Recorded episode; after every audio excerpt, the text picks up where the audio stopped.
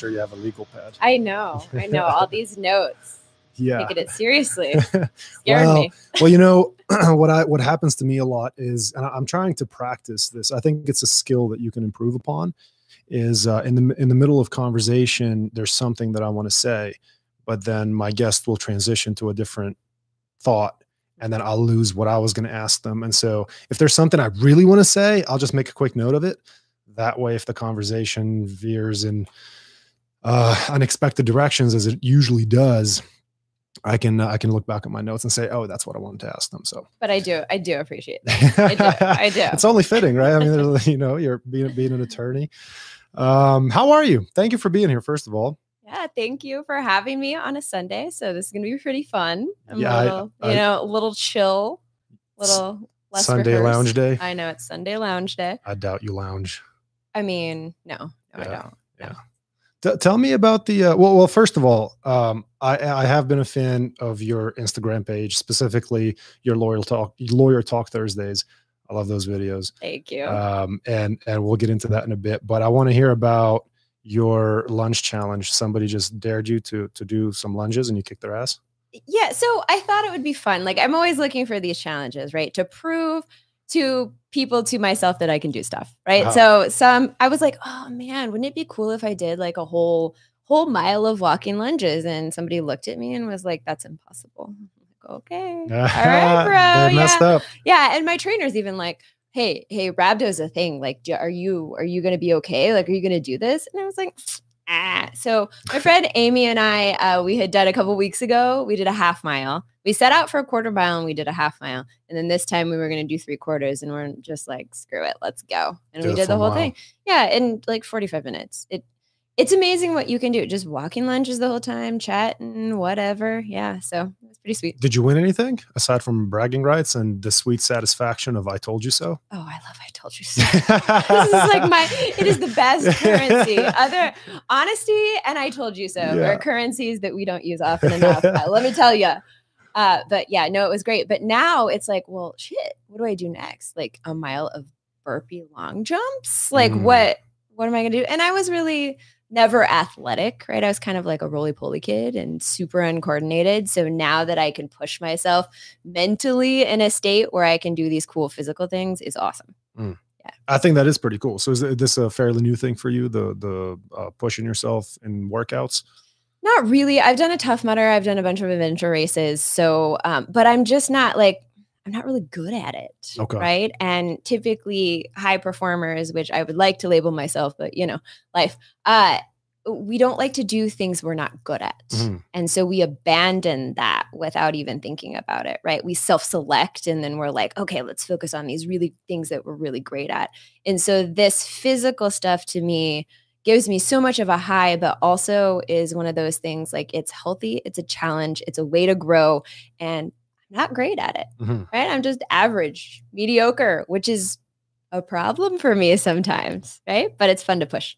It's probably a good thing though to to commit yourself to something that you don't feel very good at. hmm Kind of like uh, you know, it always gives you. It always reminds me. Reminds you that there's work to be done. Oh, absolutely. You know. yeah there's work to be done in everything but i feel like i'm so i'm so mediocre at this stuff but i've been the same weight since i was in sixth grade What? yes i've been the same Wait, wait, wait. i How's was that? a How's that possible? kid oh yeah How I- tall were you in sixth grade? like five feet like i was huge i was big yeah and i was roly poly and freckly and like dorky kansas Ah. yeah like i don't know and so i still remember i'm scarred for life sixth grade we had those presidential fitness tests You know, do you remember those i don't know if they had them here Vaguely. but like you know how many pull-ups you could do? Well none because i was huge. And, like how fast could you run? And i was still pretty fast you know i could get that momentum going. But i was yeah 130 pounds since i was in sixth grade and i remember that piece of paper like i looked at it today and it Mm. was so motivating for me going forward. Yeah absolutely. It's it was one of those times in my life where i was just floored because at that point i think i finally realized like numbers mean something to society that stuff means something and i was always just kind of a fat kid that played with the boys but i would be you know i'd beat them at sports i'd play football i'd play basketball you know Oh, stuff like that but i was also just bigger Yeah. So as you got older, you got a little bit taller and thinner. A little bit taller, a little bit thinner. Yeah. And then, you know, I juice fast. I do all that kind of stuff. Um, Yeah, weren't you vegan for a while? I am vegan, although, although I- I've reincorporated eggs into my diet. And so that's awesome because Okay. they're delicious. But I think I need to go back to, uh, to straight, like strict vegan. Uh, I'm actually eating hard boiled eggs yesterday and today. I haven't had a hard boiled egg in about eight years since the last time I cut weight for an MMA fight. And I'm doing it because some, I, I think hard boiled eggs are gross, but um, my friend bet me that he could lose 15 pounds before I can. I'm like, all right, hard boiled eggs it is. like, are you tracking calories or protein or how are you doing it? I'm not really tracking calories. Actually, I never cut weight by counting calories. I've never counted calories in my life, but I just Lucky. know, I know what is normal intake for me, uh, just based on like how much I'm eating in a day and how much I'm working out. And so I know that if I reduce my eating a little bit and up my cardio a little bit, I'm gonna burn fat. I'm gonna get a little slimmer, and vice versa. So I, that's just kind of um, I, I'm pretty in tune with my workouts and my weight. So I don't need to count calories. Yeah. So, what do you use like a fitness tracker for anything? I just signed up for Whoop. I don't know if you know what that is. No, I don't. It measures sleep, recovery, strain in your day, like all That's kinds of stuff. much. Yeah. Well, I need to know because I'm a chronic overworker, work out too much, don't sleep. Like it, when I put it on, it was analyzing my body and it says, you need nine hours and four minutes of sleep. And I was like, that's two nights of sleep for me. Ain't gonna happen. It ain't gonna happen, but it's pretty cool. So I'm trying that. The So Apple how- Watch sucks, Fitbits suck. Um, I'm not really like an outdoorsy runner. So like a Garmin to me doesn't make sense, but I refuse to wear a Fitbit. Yeah. I just won't do it. just because I think if you're fit, you don't need a Fitbit. words to live by. Okay. There you go. There you go. Um, how much do you, how much are you sleeping? Uh, not enough. Like- Usually- like, what? Like a few hours a night? No, I mean, I would love to learn how to sleep on four hours a night. That'd be great. Or learn how to function on four hours of sleep a night. It's but not something you can learn. yeah. You're you're either born with that or you're not. And as a matter of fact, I've listened to Dr. Matthew Walker talk about this. People who like to claim that they're that tiny percentage of the population that can run on four to five hours of sleep and be healthy. And he said that number of people represented as a percentage of the population rounded to uh, a full number is basically zero. Yeah. Well, I'm definitely not. If I'm- there is one or two of them, right? I'm not that person. Yeah. So Well- I don't know, five, six hours, sometimes seven if I'm lucky. Oh wow. Mhm. I, so I, I used to think that way. I used to think that it was just about being tough, right? Like that attitude of like, I'll sleep when I die. You know, I'm, I got to get things done. I have, I'm busy. I'm, I'm a, you know, I'm a hard worker. I'm a go getter. And then I, I was also again uh, Matthew Walker. I was listening to him talk, and he said, if you sleep less than seven hours a night, what you're trying to do is trying to boil a pot of water on low heat and it's just going to take longer. So why not get your seven hours and then be a lot more productive in your workday, and you can accomplish a lot more. Um, with with you, you know you can sleep a little bit more, but you can also have a lot more productivity and energy to get things done during the day as opposed to doing it the other way around. Yeah, I agree. Uh, when I do, I see that, right? When I get enough sleep, it's like I'm on my game. And if I don't, I'm crazy. So, Yeah. Yeah. So um, I watched your lawyer talk Thursday, and we talked about this a little bit before the podcast on Mhm. OnlyFans. yes. So what's uh, what's the deal with OnlyFans? What were you trying to tell people? Um, I mean, I think OnlyFans is really interesting. I think just the discussion of sex work is interesting in general, right? Because you're usually one side or the other. You're usually vehemently against it or you're like accepting of it as work. And whether or not we want to admit it, there are sex workers in this society in El Paso, everywhere in the world, and they're using it as a way, you know, some of it is repression, trafficking, you know, th- stuff like that, right? But there's also women who legitimately choose sex work as a career and because they want to. And I personally think that some of that stuff should not be illegal for sure. Uh, and then also, you know, OnlyFans is pretty interesting. Um, it started as a, essentially a platform. If you haven't seen the documentary, right? I'm not going to spoil the I haven't. Yeah, it's on Hulu. It's really great. Okay. Uh, yeah, it's worth worth the hour of time, but it tracks three people that use OnlyFans as a revenue source, and most of them are showing nudes, doing that type of stuff on OnlyFans, but it has transitioned to there's comedians on OnlyFans, Mhm. there's celebrities on OnlyFans. It's basically just a subscription service. And then you put whatever content you want on that page. So most of the time, I mean, it could be porn, it could be nudes, it could be all that kind of stuff, right? And then you have your special, you know, I guess pay per view type stuff where you release a photo or a video and you have to pay extra for that. But Mm. you can charge whatever you want for a subscription and then they can view your page. And so that's that's kind of the gist of OnlyFans and it's definitely not illegal, right? Because you're not exchanging money for sex. So that that stuff. Of course, if it's a child or something like that, we're not talking about that. We're talking about consenting adults sharing that Right. type of material and art. What's interesting to me is that we somehow decided to draw the line at intercourse. Like it, it- there's so many other things that you could do that are that are sexual for money. Like you can go to a strip club and get a lap dance. Mm-hmm. You could sign up for OnlyFans. You can watch porn. You could do a, a bunch of things. But as soon as you get to maybe not necessarily intercourse, but just like physical uh, uh, touching or or so, you know touching or doing stuff with genitals that's where we decide to draw Well, we're going there in minute seven, so that's great. Uh, isn't yeah. that isn't that like why do we draw the line there? And uh, i mean I, I, you said you don't think it should be illegal and i don't think it should be illegal either. I think if you're an adult you ought to do whatever the hell you want. I mean if you want to sell um physical sex go ahead and do so and if you want to do virtual sex then go ahead and do that too what's the difference exactly what's the difference between between uh, having virtual sex with somebody on camera or doing it in person it's like we come up with these arbitrary lines of what's right and wrong and none of it seems to add up Right. I, I mean, I think it's a lot political. I think it's a lot religious, certainly too. Um, I think the fear, the fears that I've heard are essentially, you know, fear that people will step out of a relationship if they could easily ex- access paid sex, right? Prostitution, something like that. I've I've heard fears of, you know, it's going to run just like like the conversation about cannabis, right? The conversation about legalizing drugs in general or anything that's a little taboo. It's like, well, if you make it accessible, we're going to have more addicts and this and that and and that's not statistically or scientifically true.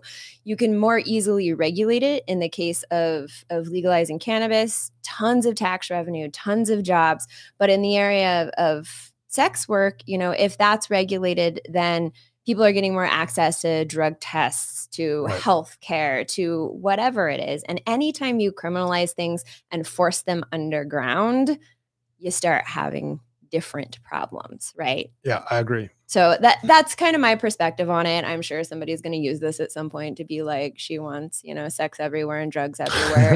and, you know, I my next week lawyer talk, spoiler alert, is on needle exchange oh is a needle exchange program. Yeah. So so here's the deal, right? We know there are addicts using, you know, any kind of opiates, heroin, whatever, right? In El Paso, throughout Texas. So in other cities, San Antonio has the only really legal like needle exchange program. Are you familiar with what those are? no i'd never heard of needle exchange Okay, until now So needle exchange is essentially the community, the government, an organization, whatever, um, sets up a place where addicts can come and get clean needles. And so they can trash instead of throwing shit on the street, they can trash their needles safely at this location and then get new needles. But really, what it is, right, is a place where you can have an interaction with these folks and tell them, you know, here are the resources, right? Here are free HIV test. Here's some healthcare information. And statistically, it shows it doesn't increase crime. It cleans up the streets as far as there's not needles in parks and things like that, or at least less of them. Um, and then gives those people an opportunity to get help. Mhm. And it's an interaction that those folks wouldn't have with a person otherwise. So they're really effective, really helpful. Um, but they've sort of tried it a little bit in El Paso. And what's happening because paraphernalia is still illegal is people are getting arrested And so it's not Oh. building that trusting relationship that could lead to more addicts getting help, getting them off the street, getting them out of that cycle of addiction. Rather, they're going to jail and perpetuating that stuff. So it's worked in San Antonio. There's been some some good results, and then I believe Austin may have one too. But just the the vibe in El Paso is is not the same, and the police department doesn't seem to be cooperating. Do some people argue that maybe that's contributing to further enabling of those behaviors that you're telling people like you can come here and get clean needles as opposed to come over here and sign up for this program that'll help you get sober? Yeah. Oh, absolutely. It's the same argument for making prostitution illegal or cannabis or whatever. It's that, you know, you're going to perpetuate the problem. In reality, statistically, scientifically, if you look at the research, needle exchange programs work and they don't increase crime. They work in what way though? What, like what's what exactly are they helping with? Sure. So they're helping with community health. So fewer cases of hepatitis, HIV, all that kind of stuff. I mean, drug users use needles over and over and over again because they don't have access to clean ones. Um, they help make the streets safer in the sense that disposal of needles they're not happening in your community parks where kids can and animals can get a hold of them i mean those little changes. On the broad, grand scheme of things they're not stopping opioid addiction right? Right. but they're helping more people get into transitional centers and they're creating a space where you can have access with folks that you wouldn't otherwise have access with because the draw is not you know you're deep in your addiction and you're going to go get treatment. Like that's not the draw is you're going to get a clean needle right that's helping with public safety but also it's a springboard to get that help to understand that there are places to So it's kind of like so. you're going to be a prostitute anyway. You might as well do it legally and get blood work and, and yeah and get a- protect a yourself and right stuff. like that's that's the argument again you know we're already getting into some highly polarized issues Isn't everything? Eh, Isn't well, everything polarizing isn't, these it, days? isn't everything like polarized somebody told me one time, "Oh, you like to talk about controversial topics." I said, "Is there any other kind?"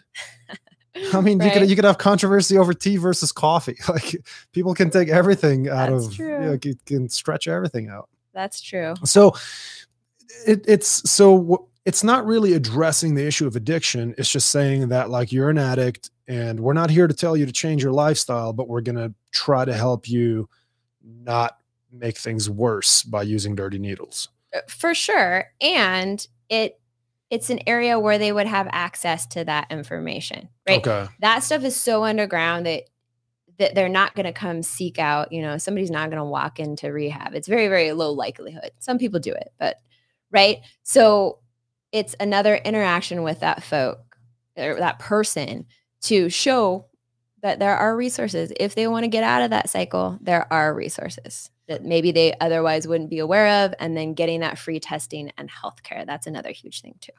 So they, they can go over there and they'll talk to them about 12 step programs. Mm, they'll go and talk about what researcher what uh, resources are available right? So i mean i'm a recovering alcoholic so i'm doing the 12 step stuff too.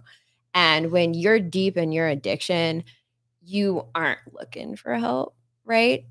You are but when you build a trusting relationship with someone who maybe can help you get out of it which is kind of how mine worked then you're more open to it but when cops are getting involved and you're like, hey, I'm going to go get a clean needle or I'm going to go get this, right? And then you get arrested, like there is no chance of that trusting relationship. Right, right. So that's that's why cities need buy-in from uh, community and law enforcement.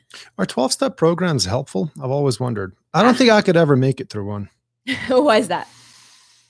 Well, at the risk of sounding immodest, I don't think I could get past the requirement of having to having to believe in a power greater than myself. Hmm.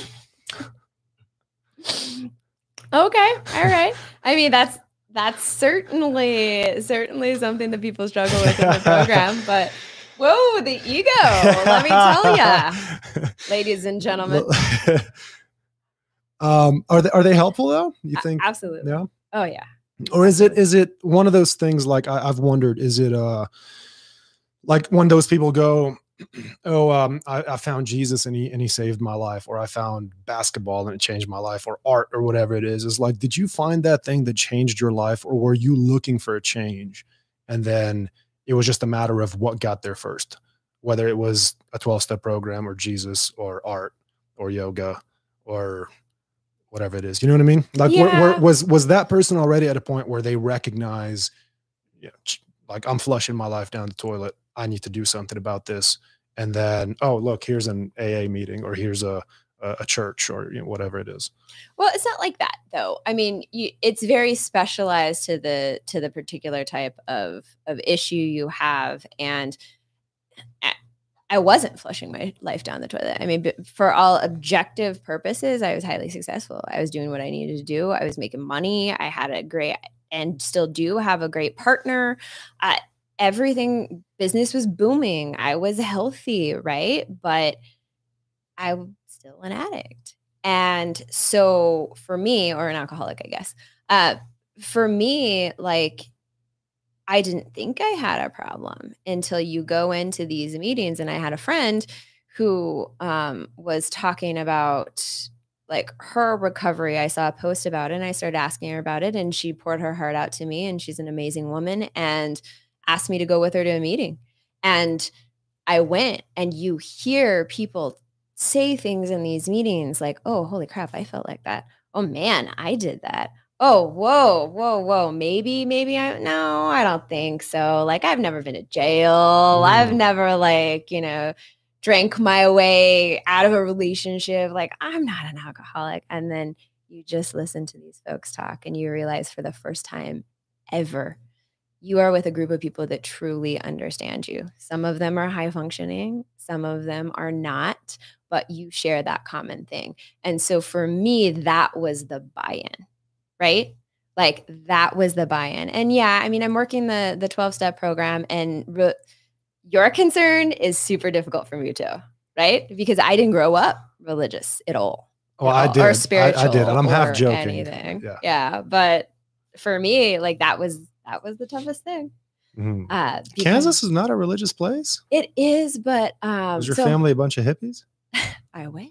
I wish. No, the no. Cannabis. No. It's all coming together. No, no, no, no, no, no, no, no. I'm the only family hippie. no, my dad's Puerto Rican, grew up Catholic. My mom, um, who Methodist, I think. I don't know but they just didn't incorporate religion in my life. Gotcha. And so I grew up mostly like a scientist. And one time in college, I went to this church that was a pretty like new agey progressive church. And I was like, okay, here's my books, right? Like explain to me the dinosaurs mm. and explain to me how that coincides with like all this other stuff and convince me that like this shit is true. And she couldn't do it. And then I mm. just walked out and that was it. How logical of you. I'm like, I'm open to your arguments, but just tell me. Right? Yeah. Um yeah, I get into uh some religious arguments. Religious I don't really argue because I, I, just, you know, their mind is made up and I don't, I'm not trying to convince them otherwise. But uh, say my sister and her husband, uh, they're they're a Christian and they're devout Christians. And as a matter of fact, the last time my brother-in-law was on the podcast, he's an ophthalmologist, uh, Dr. Matthew Porter, and he was talking about how magnificent the eye is. He was talking about like when he went through medical school and ophthalmology and learned about the eye, and he's like, the structure is so magnificent that I have to believe there's a higher power that did this. In the same conversation, and I did I didn't say this on the podcast. I was thinking it, but I was like, uh, not today. Uh, like we'll save it for a family dinner. In the same conversation, he's he's a glaucoma surgeon, and so if the eye is so magnificent, why do you have a job? There wouldn't be glaucoma if it was this perfect structure. There wouldn't be cataracts. There wouldn't be people wouldn't need contacts, and people wouldn't go blind from from uh, uh, whatever retinal detachment and all these things. And so I think you pick and choose whatever you want, uh, uh, whatever helps fit the narrative that you want to tell yourself, the narrative that you want to live your life by. And you can certainly find those meanings if you search for them. It's kind of like when people look at their horoscope and they say, Oh my God, this describes me perfectly. Meanwhile, that horoscope describes another uh, eight different people that have different birth dates. Yet it yet they can they can extract the meaning that they want out of out of what they're reading. And I feel like that's symbolic of religion as well. I think they go hand in hand.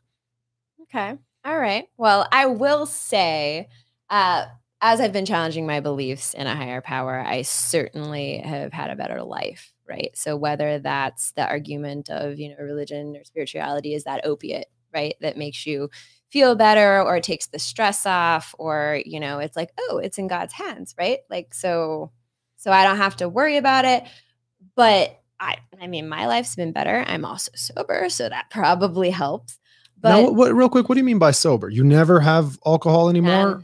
None. None. None. You, you don't do like the weekend glass nope. of wine? Nope, nada. Nothing.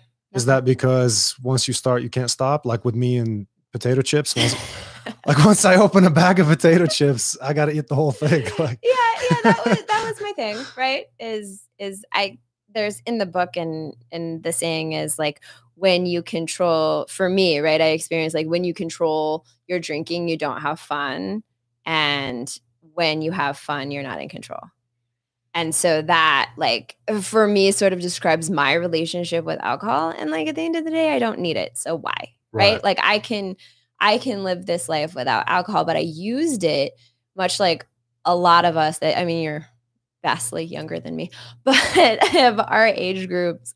Uh, Don't be giving away secrets. Yeah, yeah I'm an old lady.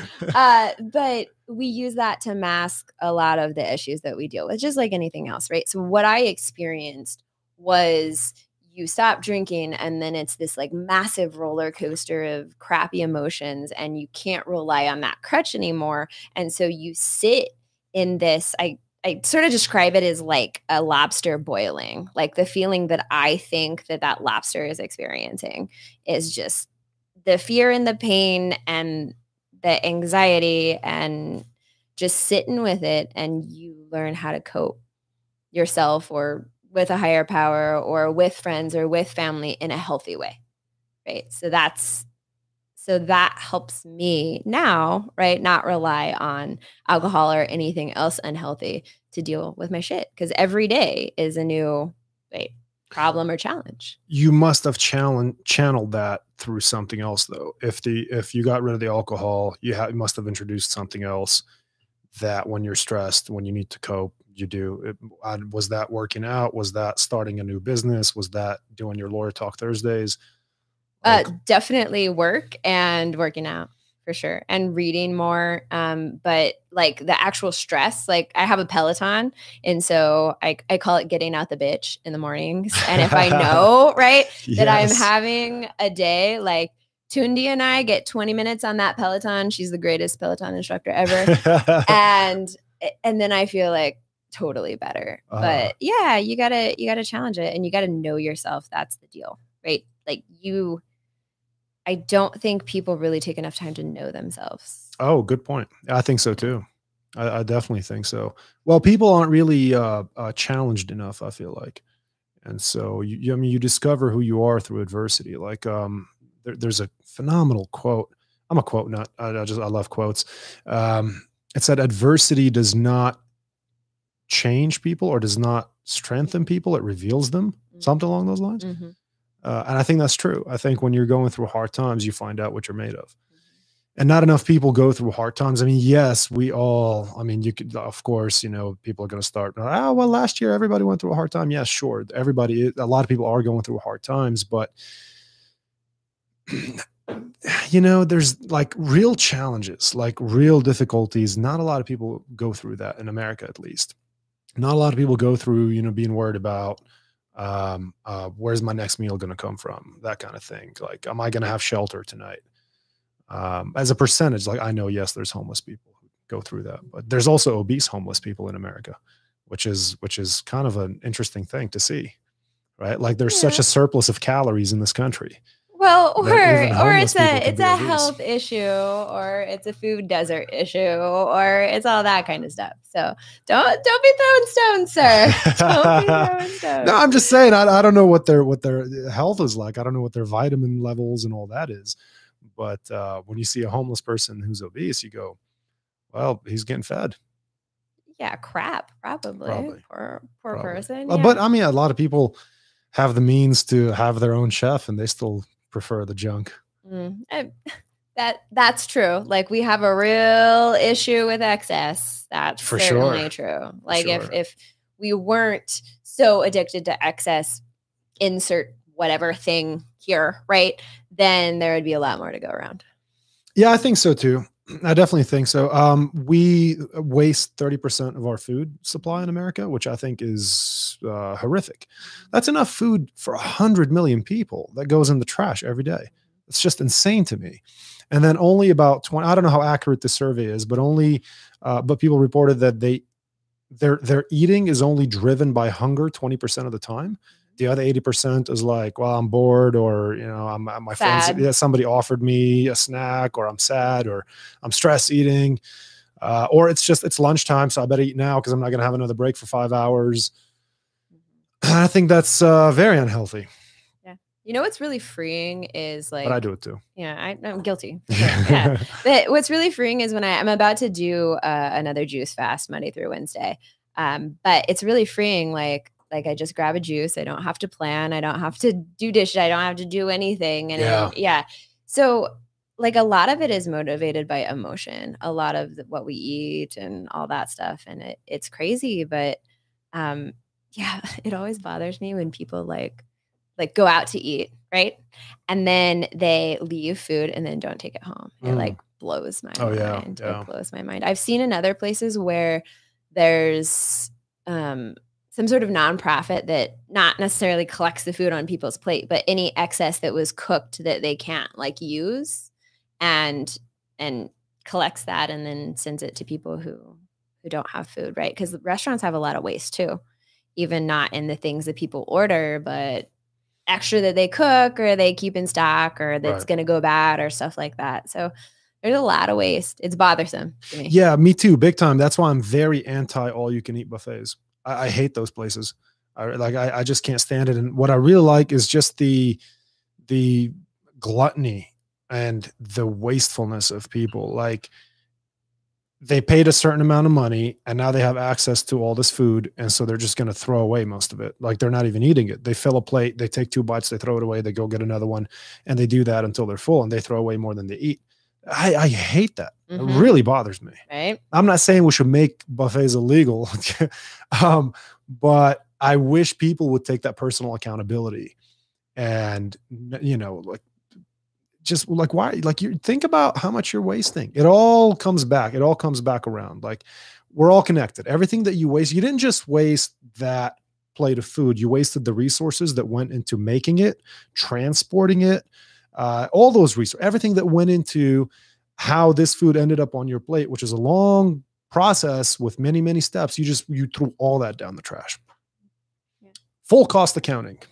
If people would think about that, Right. If people know? under if people understood that. I mean, a lot of it's ignorance. And I can't say that I begin to understand everything and that I don't do stuff like that because we're all guilty of it.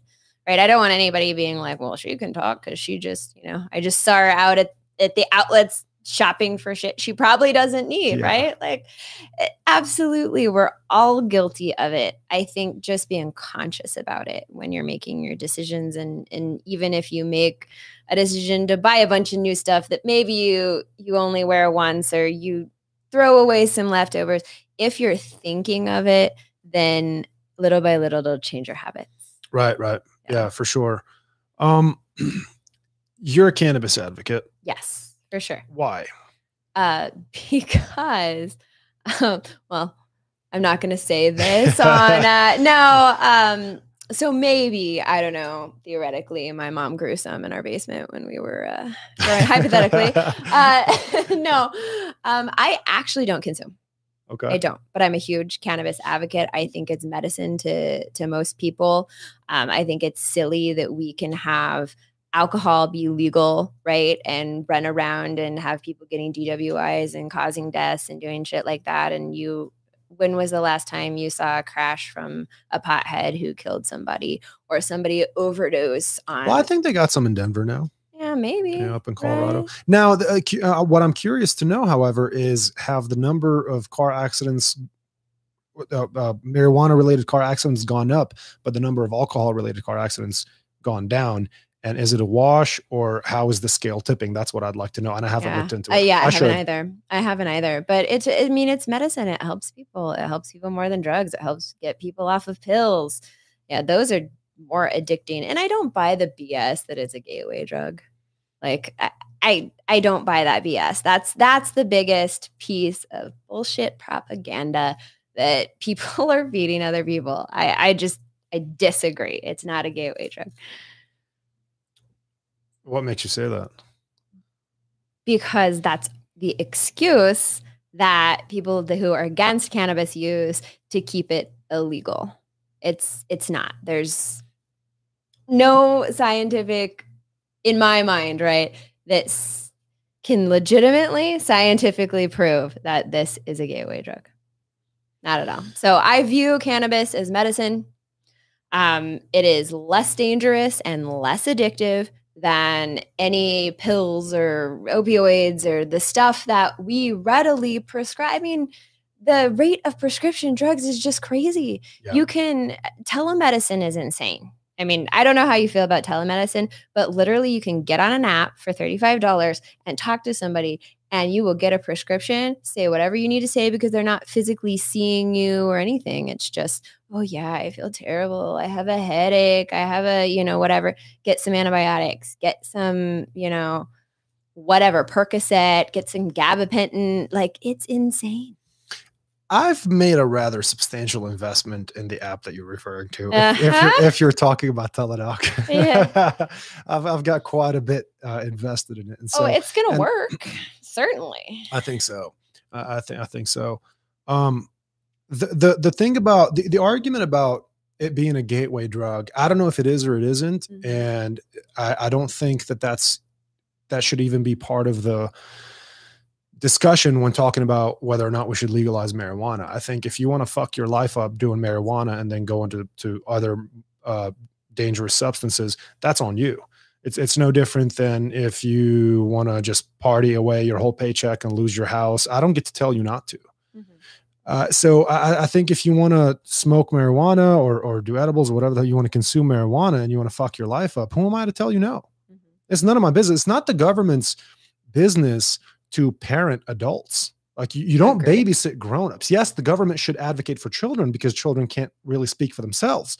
That's why we have laws that protect children from buying tobacco, alcohol, from having sex with adults, from uh, what what you know. There's all these laws that advocate for children, and that's fine. But once you reach a certain age, once you're, let's call it 21, um, you know, whatever, pick a number. Let's call it 21. You ought to be able to drink. You ought to be able to buy weed. You ought to be able to uh, prostitute. You ought to be able to do whatever the hell you want. However, I don't think you should vote until you're 25.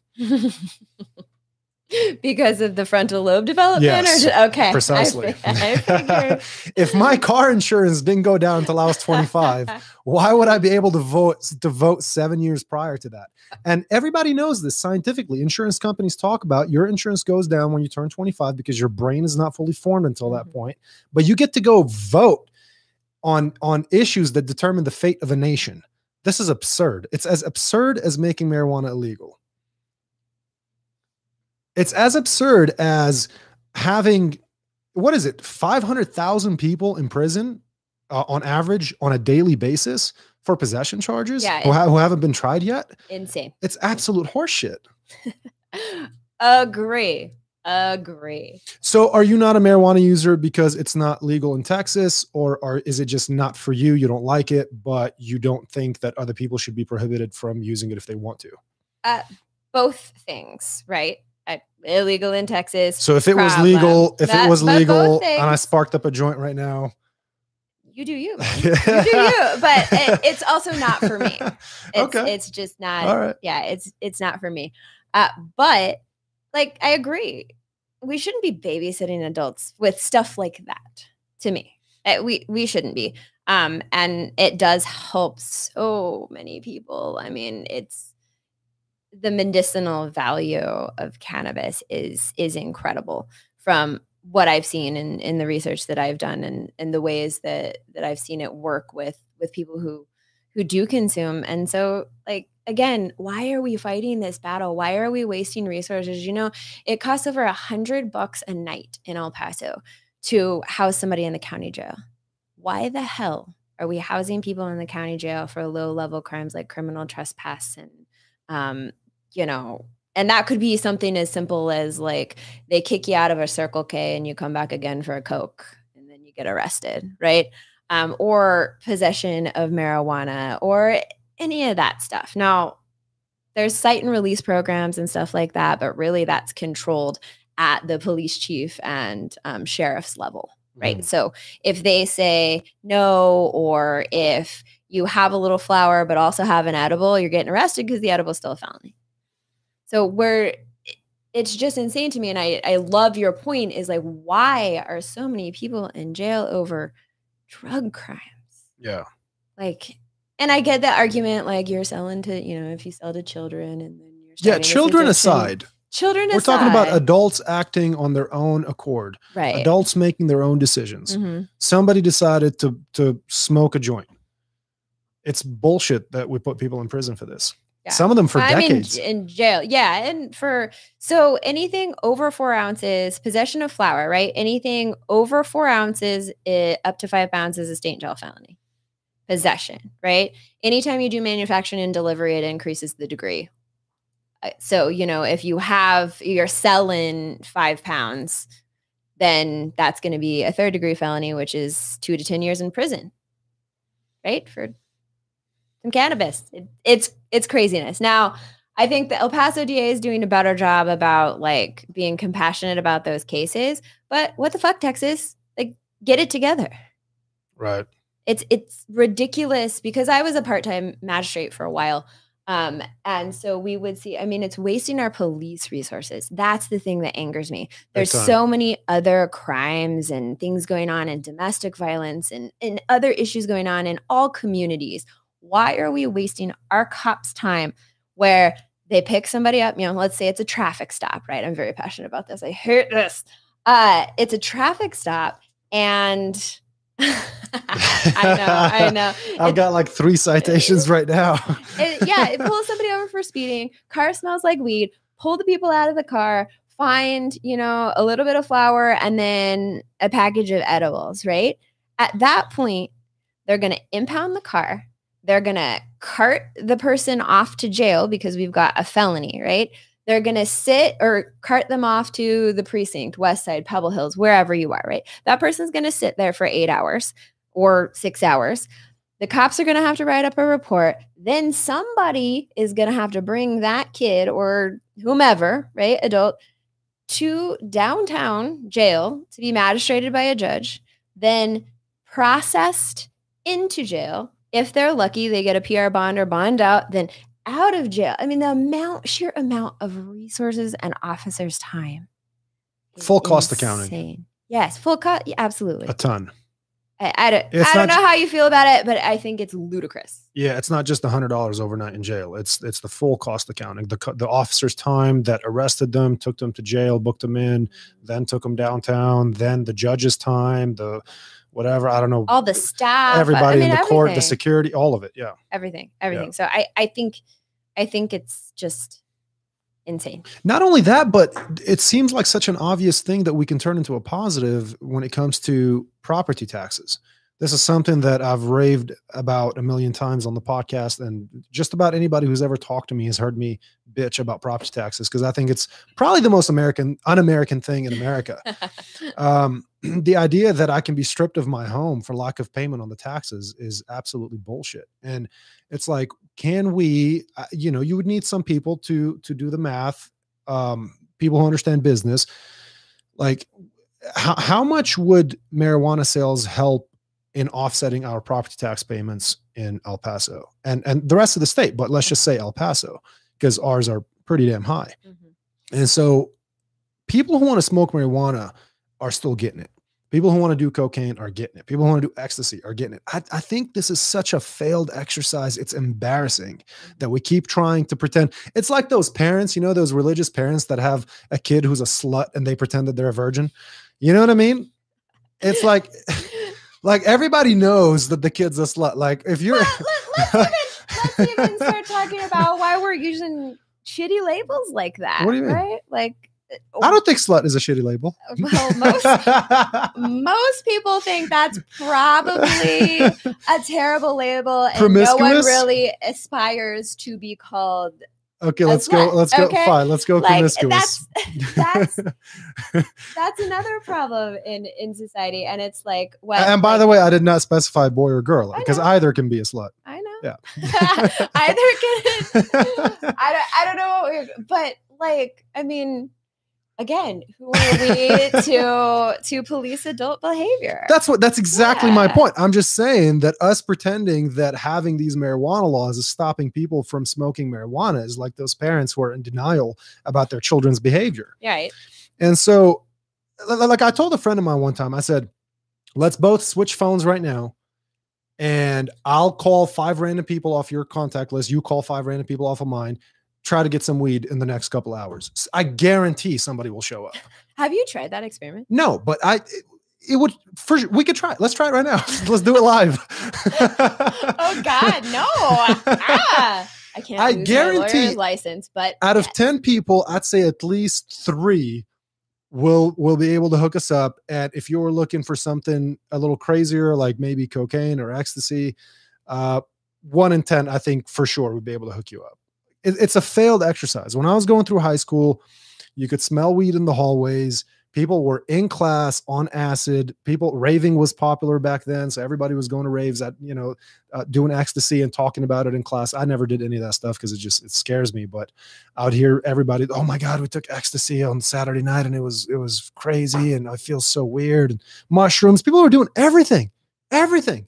We haven't stopped a damn thing, except we're putting people in in jail for possession. We're getting people on both sides of the issue, both law enforcement personnel and so-called drug dealers, uh, killed over this, Mhm. and we're wasting a ton of money. And it, it's it's a failed exercise.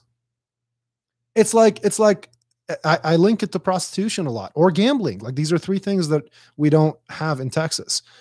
Um, if you want to prostitute, you're going to prostitute. You, you- like there may not be that that crystal clear exchange of like you give me this much money and I'll do this. Uh, but like, what's all this sugar baby, sugar? Oh yeah, what's- sugar what's- daddies and sugar What's all the, what's all this bullshit about? I mean, it's the same thing. Yeah, it, it's it's the same thing, and really, like you just got to be careful about how you phrase it, right? Like, but yes, it's the same thing. Yeah, you get into phraseology to determine whether your actions are legal or not. It's like, Right. that's such horseshit. right. It's just, it's just, it's just embarrassing. What do you think about legalizing all drugs, not just marijuana? So I think that's a little more dangerous because of the addictive potential of some of these other drugs. Uh, but you know, I mean, people are going to do it anyway. Uh, I- I think making the penalties less crazy. So right now in Texas, the penalty for any sort of edible is a state jail felony. Any cocaine residue, state jail felony. I mean, we're not talking about like misdemeanor levels, chance for rehabilitation. Let's say somebody, you know, it's not like recreational use. Like somebody is legit addicted to, I mean, the, these drugs, right? Every time they get caught, it's felony, felony, felony, felony, felony like if there was a way to have an interaction with that person that was more rehabilitative in nature if they choose to go that way that would be helpful. But ah, yeah. just Good yeah, right? Because you know we're talking about i mean we're talking about big boy prison. We're not talking about little county jail at this point. And so yes some of these crimes get dismissed and some of these charges get reduced and some of that shit. But every single day you got a bag you got a little bag you got a a dollar bill that has cocaine residue that might pop positive for cocaine and somebody's going to charge you with a Cocaine residue? Seriously? Oh, absolutely. So I've had cases where they've gotten a bag and it's had like maybe like the most minute little and yeah, felony level offense. Like it's possible that either of us has at some point had a bill, a money bill with cocaine residue. Well, I think it's it. like ninety just by percent chance. of. I think ninety percent of, or something like that. I heard this in a in a trial that I was recently watching that have of dollar bills have like residue on it. But no, like I mean, there's got to be a little bit of white powdery, like visible residue. So the example is like a little baggie that, of course, had cocaine in it previously, but most of it is gone, right? Felony. Jesus. Like why? But why? Like why? Right.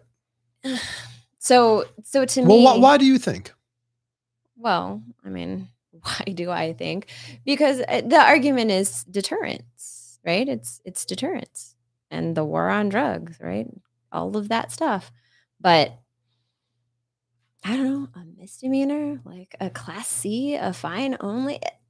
Uh, How, how did the whole war on drugs start? Have you? I don't know how much. uh, I haven't done like, much research okay, in that. into the, the the inception of it. Mhm. Um, yeah, I, I don't I don't know what it was initially, what the initial motivation behind it was, but I'd be um, that's something something I'd want to look up. Um, it's it's I, I think I I go back and forth on this on whether we should legalize all drugs or not. I think uh, instead of it being the ATF, the alcohol, tobacco, and firearms, let's make it the alcohol, tobacco, cocaine, marijuana, heroin, ecstasy, and firearms, like whatever, you know, like just the longest acronym ever. Um, the, and and wh- what they will be doing is is the same thing that they do currently with with those three categories with alcohol, tobacco, and firearms. We have age restrictions, we have laws that govern use and and behavior while under the effects of those substances like you can't you know if you if you drive drunk you're gonna you're gonna go to jail uh, if you you can't buy you can't buy cigarettes if you're a minor. If you sell cigarettes to a minor you're fucked. And that's i think good. That's how it should be. And by minor under 21 now. under 21 now. Yeah.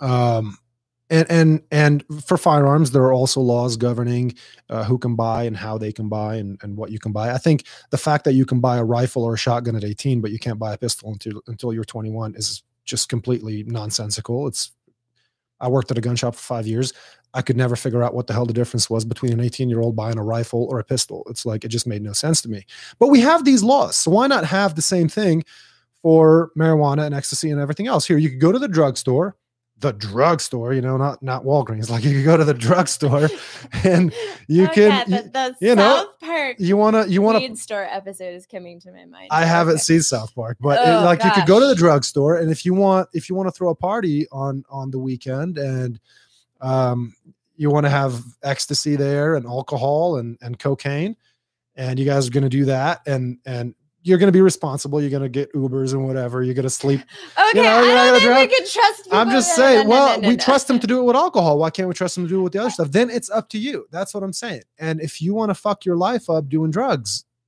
the government should not stop you from that. It's not their business. I, I I think given the choice, right, in general in society, given the choice between doing something legally and doing something illegally, if it were to be legal, people will make the choice, right? Like, of course, if Well- cocaine was legal, for example, right, you can go get it at the store. A lot of people would make the choice to go to the store. Of course, they could still go to some underground, you know, hookup or quote unquote drug dealer and do that. But allowing these things to be legal allows you to regulate it to make it safer and like you said get the government out of like your adult decision making Yeah. and not stick a bunch of people in jail and saddling them with felony offenses because nobody thinks about what that means down the road right, Right. we just want to say like oh my god don't try cocaine and you get popped with a felony and that a lot of times makes you unemployable Yes. if you have convictions. It makes you unable to do a lot of different things if you're a felon, right? So I think it's insane, but it's pretty crazy. yeah. Well, but I, I I'm not sure if you if you said something that I thought you were going one way and then I think you went the other way. So let's say you used cocaine as an example if it were legal that people who want that people who might not try it because it's illegal might be more tempted because it is. No, I'm saying is if you're going to, let's say the person wants to do it, right?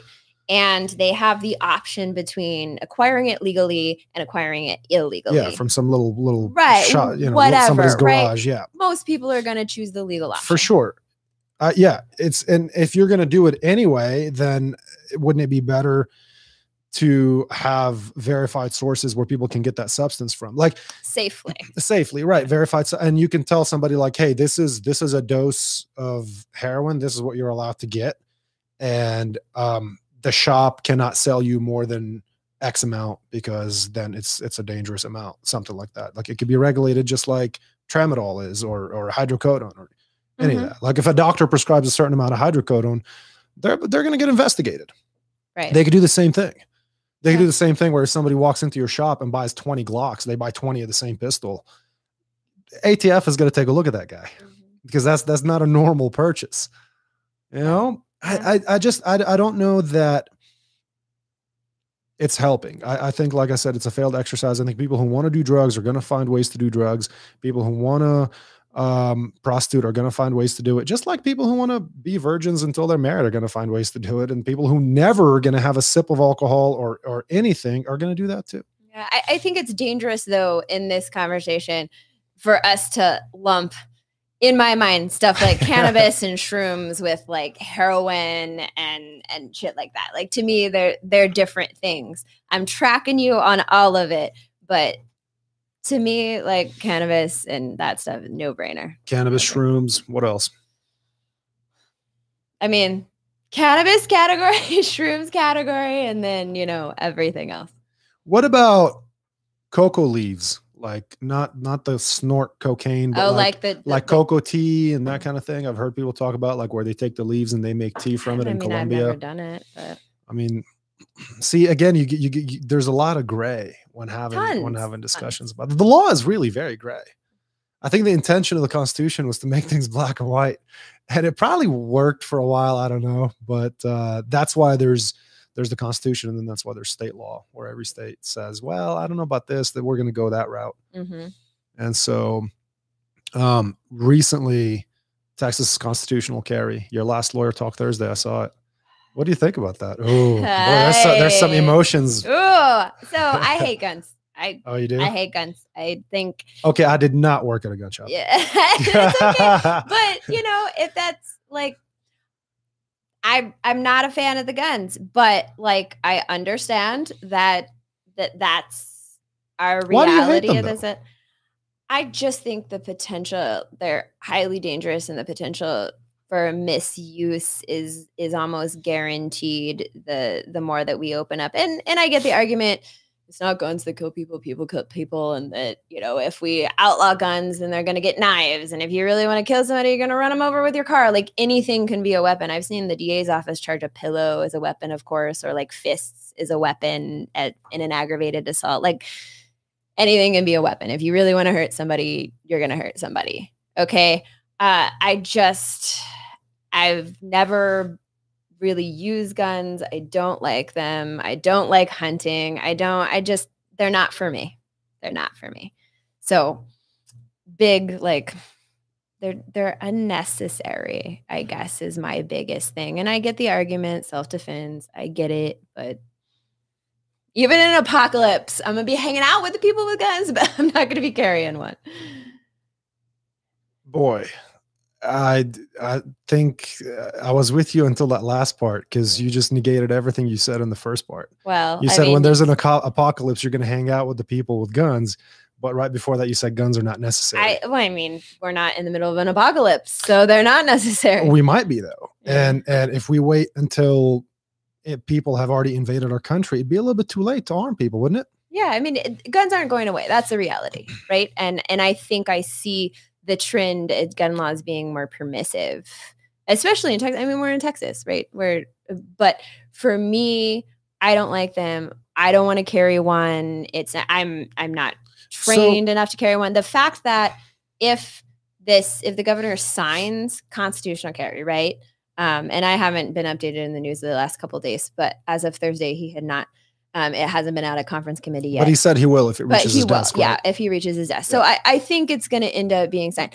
the fact that if I wanted to go get a gun and c- openly carry it in public, having no training, having, you know, all these other issues and things going on, eh, that I could do that and then be expected to use it in a safe way, right? Not get it taken away from me and used against me. And I have zero experience with a gun. Like that to me is scary.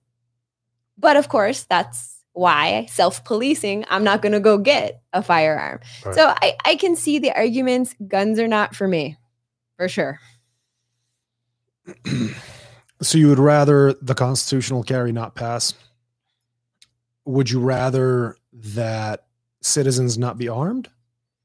I don't think that that's a reality and i'm But not what- uh, willing but to come would down on, would- one way or the other i what, don't think what would you prefer? reality. Would you prefer to live in a society where citizens don't have guns, or would you prefer to live in a society where citizens do have guns? well how are my police do all my police have guns yes. What do you think about the the reality that a lot of people I think don't acknowledge, which is that police oftentimes are not there to stop the criminal. They're there to catch the criminal after he's committed the crime. okay Somebody assaults you, then the police go out and get him. If somebody co- if somebody's at your door, the odd and you call the police, the odds of you ordering pizza and having it delivered to your house before the police get there are actually greater. I didn't know that statistic. Well, they shouldn't be out on calls picking up They people should- with edibles. Let's talk about that. Uh, I need to get the chief of police in here. I've actually, I've, I've been trying. I've, I've, uh, I know some people who uh, are trying to put me in touch. Agreed. Now, what do you think about the language in the Second Amendment?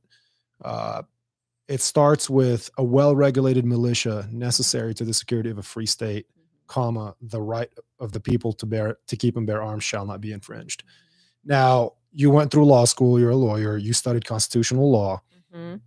did like what after after you went over the bill of rights what were your thoughts on So you know on, on long- the intention well just the intention of of that that part that second the second amendment what uh what do you think it was intended for for people to be armed or for a well-regulated militia to be armed well, um, I I think probably both. Um, to be honest, but it's it's different times. I mean, we're talking about the creation of of our our country, our society as as we know it. Um, there was a necessity, I guess. It goes back to my belief about necessity. At this point, I don't think it's necessary for the free the security of a free state correct, right? Back then, probably I can see why they would think it was necessary. well because they didn't have an army right, you exactly. only you had a mili- the militia was the army Right. So so the people, right? The Yes. militia were the army. Was necessary. Right now that we have those levels of, I mean, security and law enforcement. I mean, we have I don't even know how many levels of law enforcement, but it's why I will tout El Paso as the safest city in America because we've got the border patrol and we've got our local law enforcement and we've got Fort Bliss and we've got all of this stuff, right? Uh, so again, I, it just goes back to I don't think they're necessary. The people that would disagree with me will say, well, look at all these shootings. Look at all these places, you know, where bad people have guns and are using them against other people. And it's the good people, right? They'll use the example we call the police, they're not going to get there in time, and somebody's shot, you know, however many people. Yeah. I mean, i'll tell I you i'll tell you those arguments. I get those arguments, but I will say this guns are not for me. But the reality of the situation is in Texas, gun laws are going to continue to be, um, I guess, less strict, right? Uh, and and we'll see how that we'll see how that plays out. We'll see how that plays out. Right. Yeah, I, I don't know how it'll play out. I I do believe, however, that it will go unnoticed. Um, and and my my reasoning behind that is, I don't remember how many years ago uh, Texas allowed for open carry uh, for license holders. Mhm. So the the license used to say concealed handgun license I believe it was 2019, but fairly recently, not Yeah. too long ago. Uh, it went from concealed handgun license to license to carry Mhm. and everybody thought that you're going to start going to, to to the store and you're going to see a bunch of people with guns and the reality is we almost never see somebody open carry like people who carry don't want to open carry they don't want to draw that kind of attention Right. They don't want to be targets. Yeah. now the same way that that's that that, that you know the the open carry passed and people did not open carry i i don't think that people who don't want to carry are going to carry uh, from from my experience at the gun store I, I- i've sold you know you're going to think i'm the devil probably hundred make these assumptions. hundred, that aren't hundreds, real. probably thousands of guns, right? In my time over there, and um, there was, and I'd say the majority of people came in and said, I want something to keep in my house. Uh, I live by myself. I have children, whatever it is, I want something to keep in my house. Because they'd ask me, like, well, what kind of gun do you recommend? And my first question is, is this going to be for home defense or is it something you're going to carry? Because that's what determines what you get. You know, like if you like, there's no sense in getting a compact if you're gonna if you're not gonna conceal carry, right? Um, and it just seemed like a lot of people just wanted something to have at, at home. It just made them feel better. Sometime last year, my security alarm went off at like four in the morning and uh, something had had tripped the the uh, motion sensor. It was a false positive, but nevertheless, I called the police. I said, you know, my alarm is off. Come over. Um, and then I grabbed my gun and I went and cleared my house. And then I called the police back and I said, "Don't worry about it. it's, mm-hmm. it's, a mm-hmm. false alarm." And I don't know. I, I I never timed how long that whole thing took, but if there was somebody at my door, it would have been too long. Yeah, for sure. So that that's kind of that's that's my my point on this. I think I think it's like um it's like anything. Yes, there's chance for for for misuse. Um, I, I would prefer that people did have some kind of training before even buying a firearm to That's begin with. That's my biggest thing. Because there are the statistics on on accidental discharges resulting in death or injury to a family member are clear. It happens all the time, mm-hmm. and it's devastating.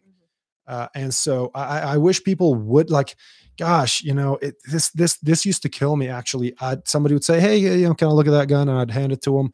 And as soon as they grab it, I'm they like, "This person has never mm-hmm. grabbed a gun in their life." Just I can tell by their grip, like they've never done this. And so I'll try to talk to them, like, "Hey, here's here's a guy that I recommend that you can take classes with. If you you know if you like you, you just bought a gun, like you might want to learn how to use it." I tell people it's no different than if you went and bought a pair of boxing gloves and all of a sudden you think you can fight it's like it's they're not the boxing gloves aren't gonna aren't gonna make, make you a yeah, uh-huh. fighter. Uh-huh. Yeah.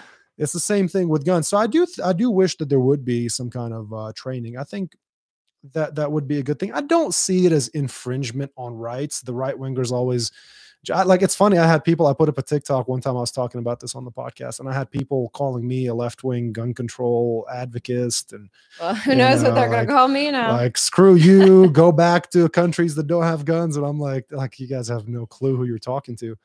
Um, but anyway, I, I that's I think yeah, I think it would be good for people to have training, and I don't think that's infringement. Agree. And I just people would be able to have I wish people would be able to have level-headed level-headed discussions about major issues. Um, like one thing that I think is silly is that I can get a license to carry in Texas, but then if I travel out of state, I have to go online and check if I can carry in that fucking in state, state, too. And it's yeah, like, if it's Jesus Christ, if I'm mm-hmm. taking a road trip driving to the East Coast, I have to like figure out my route. You know, well, I've got it's different. it's different when it's in your car in most times. Yeah, you still can't go through. In, on your person out in public. But, yeah. Yeah. Yeah. Now, talking about the amendments, I uh I think I commented on one of your Instagram posts like is about cannabis is is drug testing a violation of the 4th amendment. What do you think about that? I see it as like what probable cause do you have to to test the contents of my body? Like Jesus Christ, talk about a violation of somebody's right to be secure in their own person. Okay. Well, what do you think? We gotta we gotta unpack that, right? Okay, please. Because do. the Constitution really only applies to government entities. So as, as, a private employer, a private person, or whatever, you you can make your own rules. Hierarchy, though. I mean, they're doing it because the government tells them they they have to, or they can get in trouble. Uh, well, who are you talking about? Employers. Like if like employers aren't going to spend the money to drug test you if it was if it, if you if they wouldn't get in trouble for an employee um, using an illegal substance, it could draw a lot of uh, bad attention. So that's why they do it.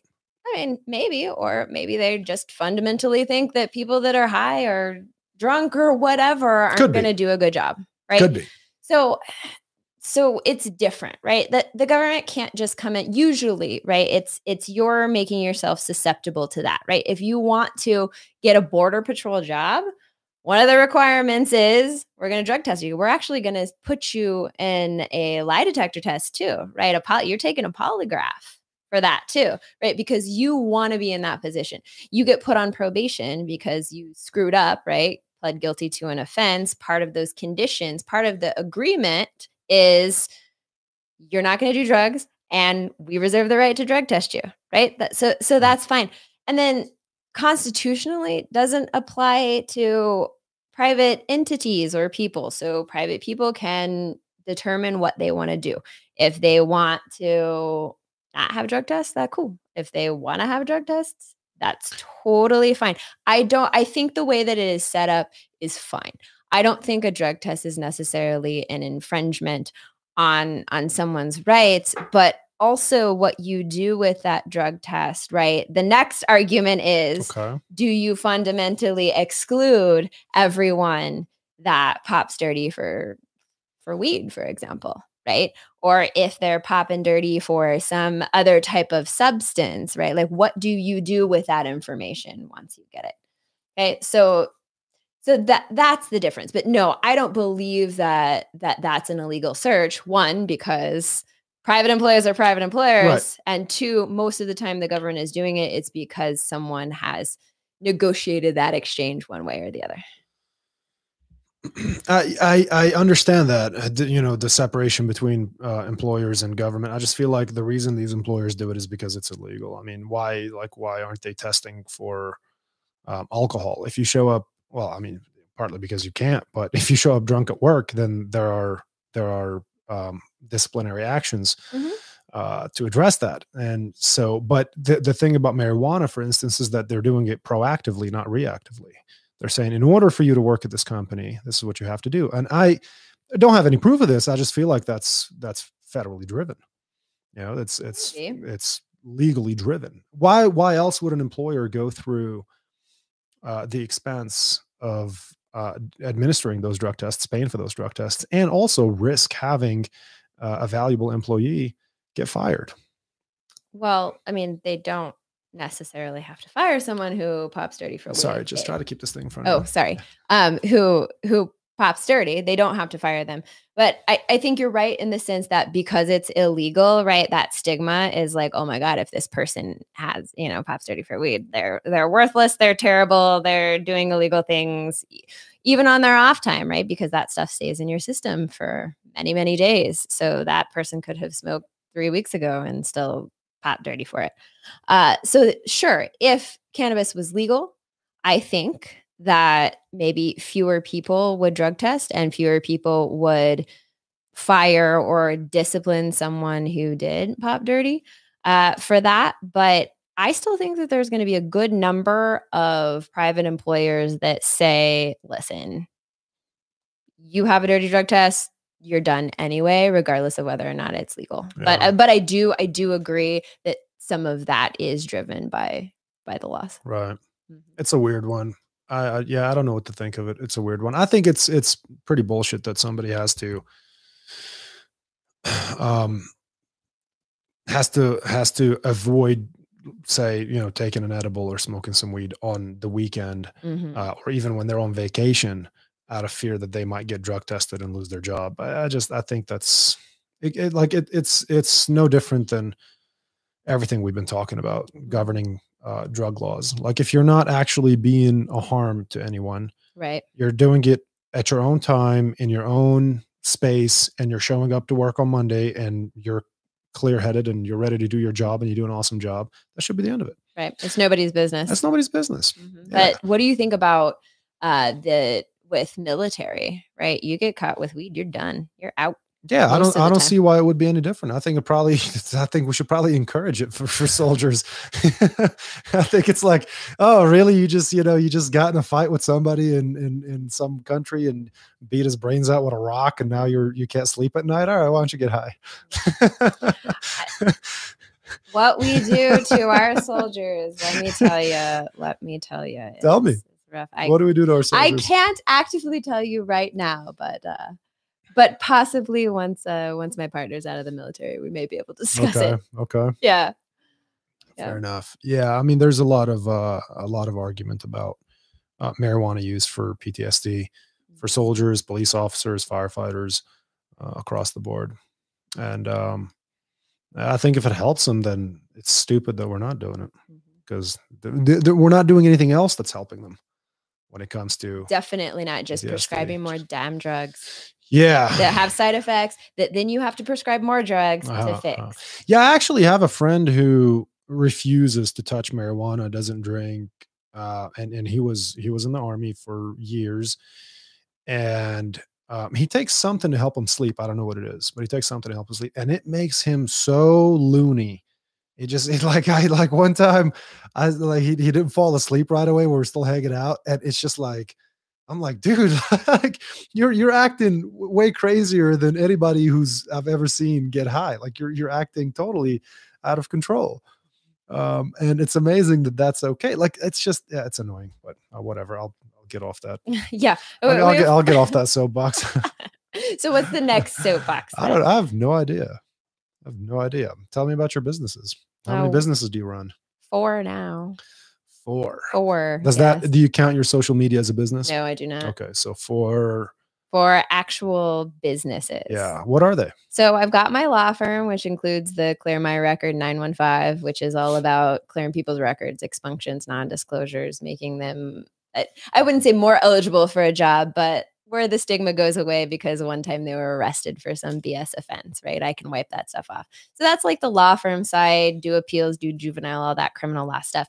Uh, then I have my traffic ticket practice, uh, Traffic Tickets Texas. We expanded to San Antonio and then the Permian. So hopefully we will expand all through Texas. And that includes my app. So that's two. Third is I run a dog bakery, actually. yes. That's awesome. Yes. Okay. and then um, a, a doggy daycare. And then I guess the fifth one is going to be I just hired somebody to help me do this. Uh, I want to set up an entrepreneurship foundation uh, that that does an academy for young women, so like junior, senior high school, and then early college. to do what? So the program is going to be eight weeks. It's three weeks of intensive classes that teach everything from like negotiation to public speaking to like how to dress to what is entrepreneurship and how is it an option for you kind of thing. And then one week of shadowing leaders in the community, like go follow them around, you know, and have that experience. And then four weeks of an actual internship where they go in and they work.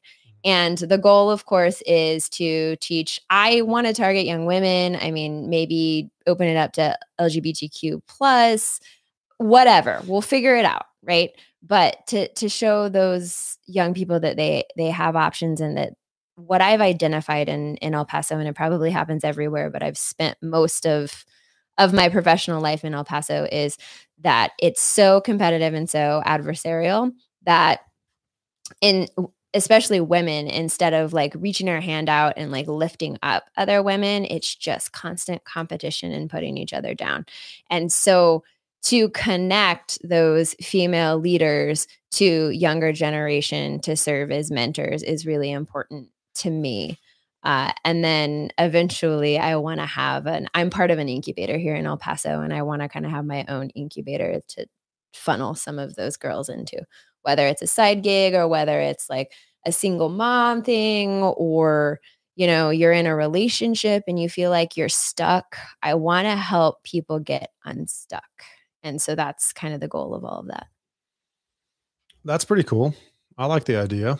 yep Um, tell me about the dog bakery. Ah the dog bakery is my fun my fun gig. Because I love bakeries. yeah yeah. So so the dog bakery i started um baking treats as like a stress reliever a few years ago uh, for my dogs because my dogs are my kids. I don't have kids. I don't want kids. No desire to. So my dogs are my kids. And so then i started doing that and then went to farmers markets and then was like you know this is this is a huge industry. It's one of the only well not one of the only but one of the industries that boomed during the pandemic because everybody's at home everybody's spending money on their animals and it's it's billions and billions of dollars. So uh monetized it and yeah we're looking for locations now it's still home based Oh, okay. yeah i have one employee Oh, so you are. Oh, okay. I was going to ask if you're I doing have- all the baking. oh heck no i don't have time for that but Okay. back in the day i did Yeah. uh, but i have one employee and she makes these amazing cakes and treats and things like that and we sell them on instagram and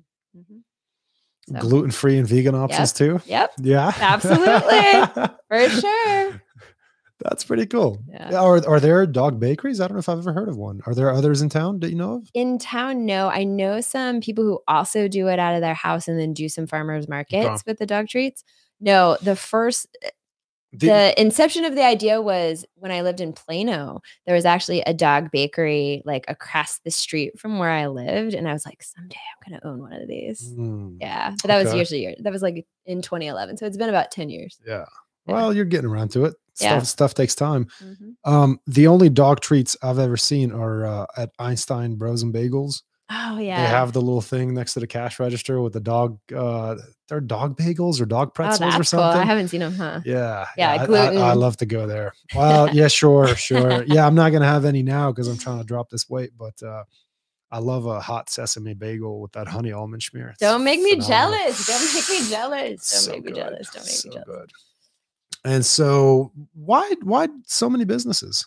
Uh, so I just love ideas. I love being creative, and I I think that I can do it all, and it's fun. Like startups are fun because you can prove to yourself that you can do it, that you can monetize this idea, and there's so many challenges, and I love challenges. So so for me, they're exciting.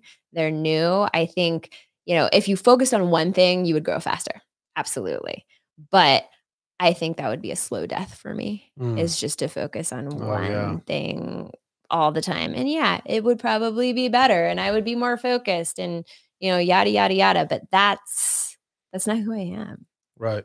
I, I like having a bunch of different projects. So, and then different things that I love. You know, I love I love helping people. I love fighting the man. I love my dogs. Like those things are all really important to me. Right on. Um, does it ever you ever feel like you know, like, geez, I'm not sleeping enough or I don't have enough time for my hobbies, or is is are your businesses your hobbies? Oh, my businesses are my hobbies. Yeah. Absolutely. Yeah. Yeah. I, but certainly the I'm not sleeping enough. But uh, there are some tactics to, to help with that as far as sleeping more and doing more. But yeah, my businesses are my hobbies. Like what I find fun, I don't like reading fiction. I like reading professional development books. Like I'm one, Same. I'm just one of those people Yeah. uh after this i'm probably gonna go like curl up on the couch and read guy raz's um gosh what is it called now i forget and i i just started it but because that's just who i am and and i've got to accept that and every time somebody makes a suggestion of like you do too much or you need to focus on this or you need to read How this this they? and this yeah like first of all fuck off Yeah. second of all that's not what fills my cup and what what makes me excited. Uh-huh. And hobbies should be fun and exciting. Sure, sure. And and different people have different tolerances. Mhm. Some people can work a 60 hour week like it's nothing and still go to the gym every day and still have time to, to unwind and do whatever the hell they want to do. And some people, if they work a 30 hour week, they're exhausted. And there's also a level of, of efficiency in work. It's not just the hours that you put in, but how efficient you are with that, with those hours that also factors in. Like some people can get so much done because they're so freaking efficient. It's unbelievable. Mhm. I have days where I'm like, wow, I got a lot done. And I have days where I'm like, geez, you know, it's like 8 p.m. and I haven't even scratched the surface of what I need to do. And so efficiency also factors in. And it's it's just different for everybody. I hate it too when people tell me like, oh, you're doing too much, or oh, you need a vacation. Oh, why don't you just take a couple days off? I'm like, fuck, mind your own business. like you can good luck with your job all the way until you're 65. Have fun with that. I'm not Mhm. going that route. But you didn't you don't practice very much as an attorney anymore, do you? I don't. I don't. Uh, I really found it super draining. I think our profession is just so draining. Uh, and and a lot of people message me and say like, "Hey, can you talk to my daughter about being a lawyer?" And I kind of want to be like, "Don't do it." um, but there are lawyers who are made to be advocates, and and something that I've come to the realization recently is that I'm more of an educator. And that's like my role. That's what I love doing. Right. So doing the lawyer talks, doing talks, um, you know, creating classes, doing that type of edu- using my degree to be an educator is is more my personality than than the hardened advocate. Uh, so I don't really practice a ton of criminal anymore. I've stopped taking clients other than appeals. I still take my appellate clients. I just got a conviction, a conviction reversed. Nice. Um, on appeal. So I still take some appellate because it's just such a fun intellectual activity and a challenge. Uh, but I would say, given the option to do it again, I would not have become a lawyer. Oh, really? Absolutely not. Any thoughts on what you would have done? been an entrepreneur of some Started type, right? Probably could have still started a law firm and just not, no, and not been an attorney. Like, like you don't like. I, I know people who aren't doctors who own medical offices and they hire doctors. They're they like the business side of it. yeah A- a- for me i think that's so so whatever degree i have or whatever i'm doing right I, i'm using it as a catalyst to to be in the entrepreneur scene and so that's Yes. that's who i am so whether it be a law degree or a finance degree or a kinesiology degree or a i don't know art degree That's the one I picked. I Kinesiology. think, well i'm a kines major too oh, so really? hey uh, but I, unless you really want to be a lawyer and you know, and that's why experiential learning is so important when you're when you're thinking about school, like college and law school or professional school. Like, go work in a damn office. Like, go see what it's really like. Go Mm. shadow a judge. Go do because it's not like this this glorified like beautiful experience for most people like we see on TV absolutely not absolutely not so um Well, but wouldn't you say that if if you were going to advise somebody on a career path, Mhm. it, it's a good career path to embark on? i mean it depends As far as as far as job security, financial security, obviously you have to be good, or you're just going to get your ass kicked. Nobody's going to hire you. But that's the same for any job. yeah but like- what whoa hold on a second though though the number or the amount of folks that are going to get school paid for right one is is low get a full ride to whatever university get a full ride to law school. You know how much student loan debt i had? 223000 Okay. That's quite a lot. You're going to need to sell a lot of dog cakes, Uh, right, right, to, to- pay that off. to pay that off you know so it, it's it's about educating yourself on the choices But is the return on, on investment worth it? Like people go through, uh, people rack up hundreds of thousands of dollars of debt to become doctors too. But they know that in X amount of years, I'm going to pay it off. I'm going to be out of debt, and then I have a good life with a steady career. assuming you like what you do and that's the issue Uh-huh. Right? Being in a career being stuck in a career that you don't particularly care for because you hedged and you took this risk of taking on all this debt to get this degree and then you get into it and you're like holy shit like this is miserable or I don't like it or I'd rather be doing something else. Like making that transition to something else like you're making the assumption that this person took the risk got into it liked what they did enough to stick with it and at the end of paying off all that debt then they're going to have this great life As a criminal attorney, though, you could pay that pay off that debt with a few cases. Sometimes, in el paso no no, no, you, know, no, get no. some some big uh, drug drug cases no. here. Somebody throwing a hundred thousand in cash yeah i don't you. think so i don't think so uh, and then you know But, but you didn't start out when you started practicing as an attorney. You were already in El Paso. So when I started practicing as an attorney, I was in El Paso. Um, I took a job at the public defender's office. Okay. So that's how I got to El Paso. Took a job at the PD's office, and then you know, it, there are parts of it that I love, Right, but like you're I'm saying that better you still do. suited for the entrepreneurial part of it. Like that's what and and You- imagine. I don't know if you've ever been in a situation where like you're doing something and you know you really, really, really want to do something else and it just eats at you and eats at you Uh-huh. and eats at you, but you're stuck in that thing every for day. financial right. Right. That's No, I'm how in it that is. Yeah. So so that's that's how it is, right? Like so the lawyer is is only part of my story. That's that's what that's what you thought would would help you start. Um, would would lay the foundation on which you can build your entrepreneurial ambition. No. I thought that I was going to be a lawyer forever. And Oh, that's what everyone told me I should be. And that's another trap that people fall into. Love to argue, love to debate, what, thought I was pretty persuasive, was pretty intelligent. Did I did competitive speech in college, so I I was a huge nerd all through college, traveled Mm. around the US doing that. Uh, but everybody told me. And then every test that I ever took, like, you know, your proficiency tests or like all that stuff, lawyer, lawyer, lawyer, right? Mm. And so you You get felt like that's into what you it. Yeah, you feel like and and people experience that. Luckily my parents were not like that. They didn't tell me like what I needed to be or what I needed to do, right? But some people fall in that trap. So so I think, you know, there are a lot of considerations other than just money career. and it's a good career. I don't know if most people think that way though. I think most people want to know that they have security and uh, they they they want to see the the last step of the race.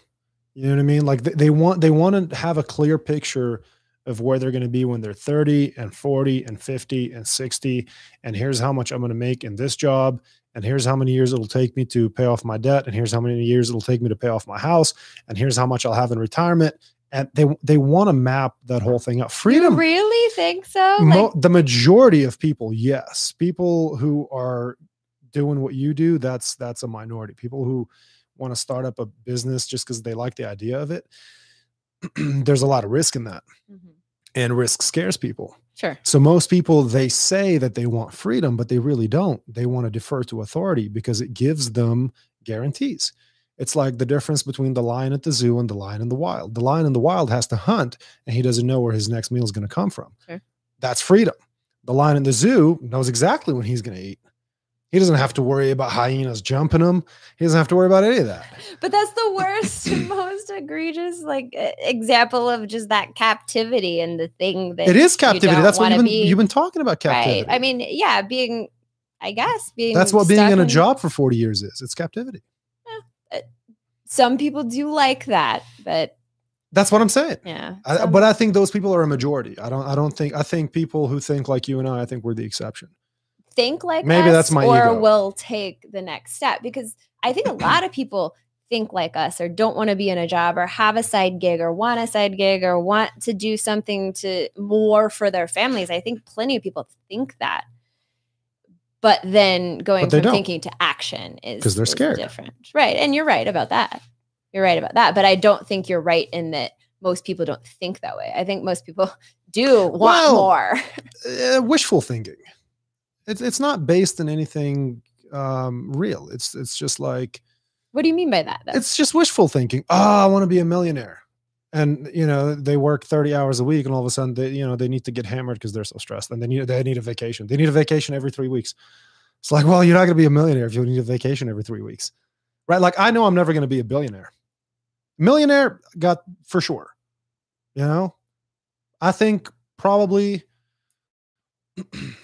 I, I think eight figure net worth for sure. I'll reach that in my life for sure. Um, if things go my way before I turn 40. But I'm never going to be a billionaire. I'm not willing to put in the hours to be a billionaire. I'm very real with myself. And I think I look at what it takes to become a billionaire and I go, fuck that. I, I, I want time to go to jujitsu.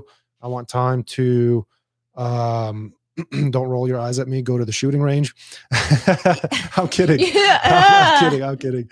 I want time to um, work out every day. I, I want time to do all the things that I want to do. And I look at guys like Elon Musk or Dwayne Johnson or Kevin Hart, these just extremely work obsessed personalities. And I don't want that. So I'm never going to have the kind of money that they have. And, and I'm real with myself in what I'm willing to do and what that's going to get me. Mhm. And I just think people have a lot of wishful thinking. Oh yeah, oh you know my friend's an entrepreneur. Oh, Alexandria uh, runs her own businesses, and you know she was in in Honolulu last week. Oh, it must be nice. It's like, well, go do it. No, no, I, I can't. I don't want to leave my job. What if I open a business and it fails? okay, agree. A lot of it's fear based, but I don't think that you. I have trouble with the label of wishful thinking because a lot of people have really Dreamy. modest, like modest goals that they just need some help and opportunity to like start. I I don't know. I, I think you have a more positive outlook on human potential than I the- do. I do. I do because there's so many people there that that are in their jobs that know that they are capable of something more whatever that whatever if it's modest if it's if it's being a millionaire or if it's like starting their own like makeup line as a side gig like i think those are both awesome things and so those they should have the opportunity to do that and they just don't know how But they do. Well, figure it out. yeah but I didn't know anything need- about podcasting before I started a podcast. I spent two and a half months researching and then I have a podcast. Mhm. and you had the They means figure- to buy all the equipment Sure. and, And how the did that- time to do it Sure. and all that stuff Because I prioritized it. Sure, sure. But people, I think, don't have the opportunity or access to resources in which to make those dreams a reality. Yes, some of it is sheer grit. Absolutely. Absolutely. And some of us are capable of more than that than others. Agree. Yes. But I think we do we should do a better job in lending that hand to people's ideas and and helping coach them to the next level. Even if the level is not being a millionaire even if the level is just doing something a little better than they're doing now. I don't know if it would change anything. I think you're born with a certain level of um, a certain ability to handle stress and to deal with risk, and and to live without knowing, to live in uncertainty. That's something that the majority of people have a very difficult time with, which is why religion is so popular because it gives you all the answers. Uncertainty is a very scary thing for people. sure You don't know what's going to happen when you die, so you go pray to Jesus. That way, oh, well, I know what's going to happen. You know, you know how many religious people I've talked to? They don't give a damn about Jesus. They, they're interested in their afterlife. It's about, oh, I, I know what, oh, like they'll tell me, I know where I'm going to be when I die. Oh, you know, one a, a loved one, a parent or whatever, somebody that they love died. I know where they are. They'll tell me, I know where they are. They're with Jesus right now. Right? It gives them the answer to the unknown. Jobs give you the answer to the unknown. Me as a salesman, like there are certain jobs that, by their very nature, uh, they lend themselves to that category of entrepreneurship. No, I don't own the company that I work for, but I own my territory Mhm. and I and one month I could do awesome and have a ridiculous bonus check, and the other month I could bomb and just make a fraction of that. And that's that's I've talked to people about this, and they go, "Dude, I couldn't do your job. I couldn't not know how much I'm going to make next month."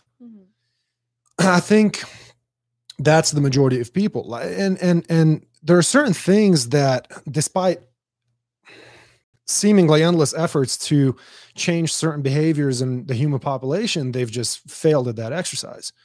One thing that um, feminists like to argue a lot about is if women were encouraged as much as men to run companies, there'd be more female CEOs. The evidence does not, the, the evidence suggests otherwise. It just doesn't seem that way. what do you mean and what evidence so when you look at the amount of women who would be CEOs if given the chance, uh, it's just a small if if if uh, not if given the chance, but who are encouraged to do so. How many actually will act on that? It's a small percentage. And and and so when you look at so I'll give you some statistics. CEOs or or any any you know uh, these careers that that um, when you get into the gender pay gap debate, people like to bring up. So 90% i hope i remember my my numbers my numbers correctly um it's something like 90% of doctors are male whereas something like 80% of nurses are female i, I might have my numbers a little bit wrong but but it's it's that that's that's the idea and well, if you're a woman in America, you can become a nurse or you can become a doctor. So the question is, why are the majority of women choosing to become nurses and make less money when they can go become surgeons and, and make a bunch of money? They have the same ability to do that, but for some reason, they're choosing not to. People who work jobs for 40 years and retire with their 401k or whatever it is that they've put together, um, they have the ability to start businesses. They can start a doggy daycare. They can start. A re- they can open a restaurant. They can do whatever they want. They choose not to. Why is that? because so i'm gonna i need to challenge that on all levels Go for it first of all uh, statistics uh, aside i mean there's there's still institutionalized sexism and whether or not that's opportunities or hiring or the stigma that a woman has to still take care of the kids in the household or forego having a family and all of those responsibilities in order to do X. I mean, those are things that are still ingrained within our society. So the concept that women have the same access and opportunities to all of these things is still BS. So, A, one. Um, can, two, can I can I cut in? Sure. Uh, that's that that has actually been disproven by the data from Scandinavian countries. Okay, talk so, to me about so, what. And data? so, in in the societies that have gone further than any other in the world to eliminate gender differences, mm-hmm. you have the biggest gender differences in the workplace. You have the uh, something like um, about twenty to one female to male nurses and about twenty to one male to female engineers. So the same way, my point, my point with all this is the same way that men choose certain career paths and women choose certain career paths. Biology plays a factor in the overall picture of what every individual chooses to do with their life career wise. Mm, I think so. I think attributes as well, right? Um, for sure, attributes as well. Uh, but I just, I guess, what irritates me about those arguments is this is that the opportunity should be given. It's given. The access i disagree. You, but you, you don't disagree. you don't think you don't think that let's look at you want you want to start a business empowering women in el paso. You don't yes. think that women in el paso can go to medical school the same way men can? I think that based on society's principles and the reality of the situation right there there are so much more many more expectations of women and fewer role models and less access and a lot of things that that affect women differently than men that may keep Such them as? for example not discounting the single fathers of the world right but if you're a teenage mom it's your responsibility in a lot of cases to take care of that kiddo.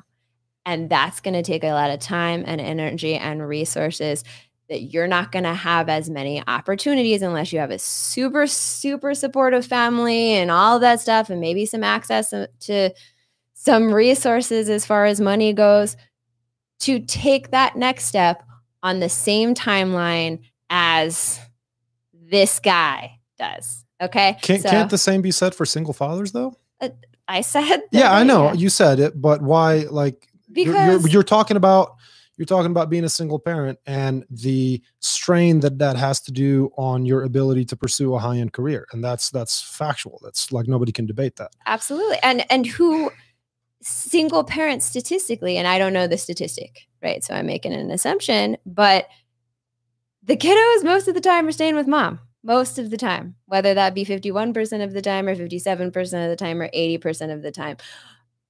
Moms are responsible. So there are more single mothers than there are single fathers.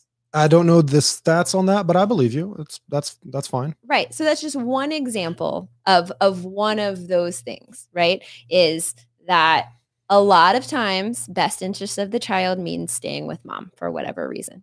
Okay. Boy for whatever reason. That's what judges decide. I'm not 80, saying 80%, 80% of men in prison come from single mother households. Okay, unpack that. What's your point there? They're not doing a very good job. Bullshit. Bullshit. I'm messing with you. That's actually something that Ken said. He just he put it recently on Facebook. Oh my god.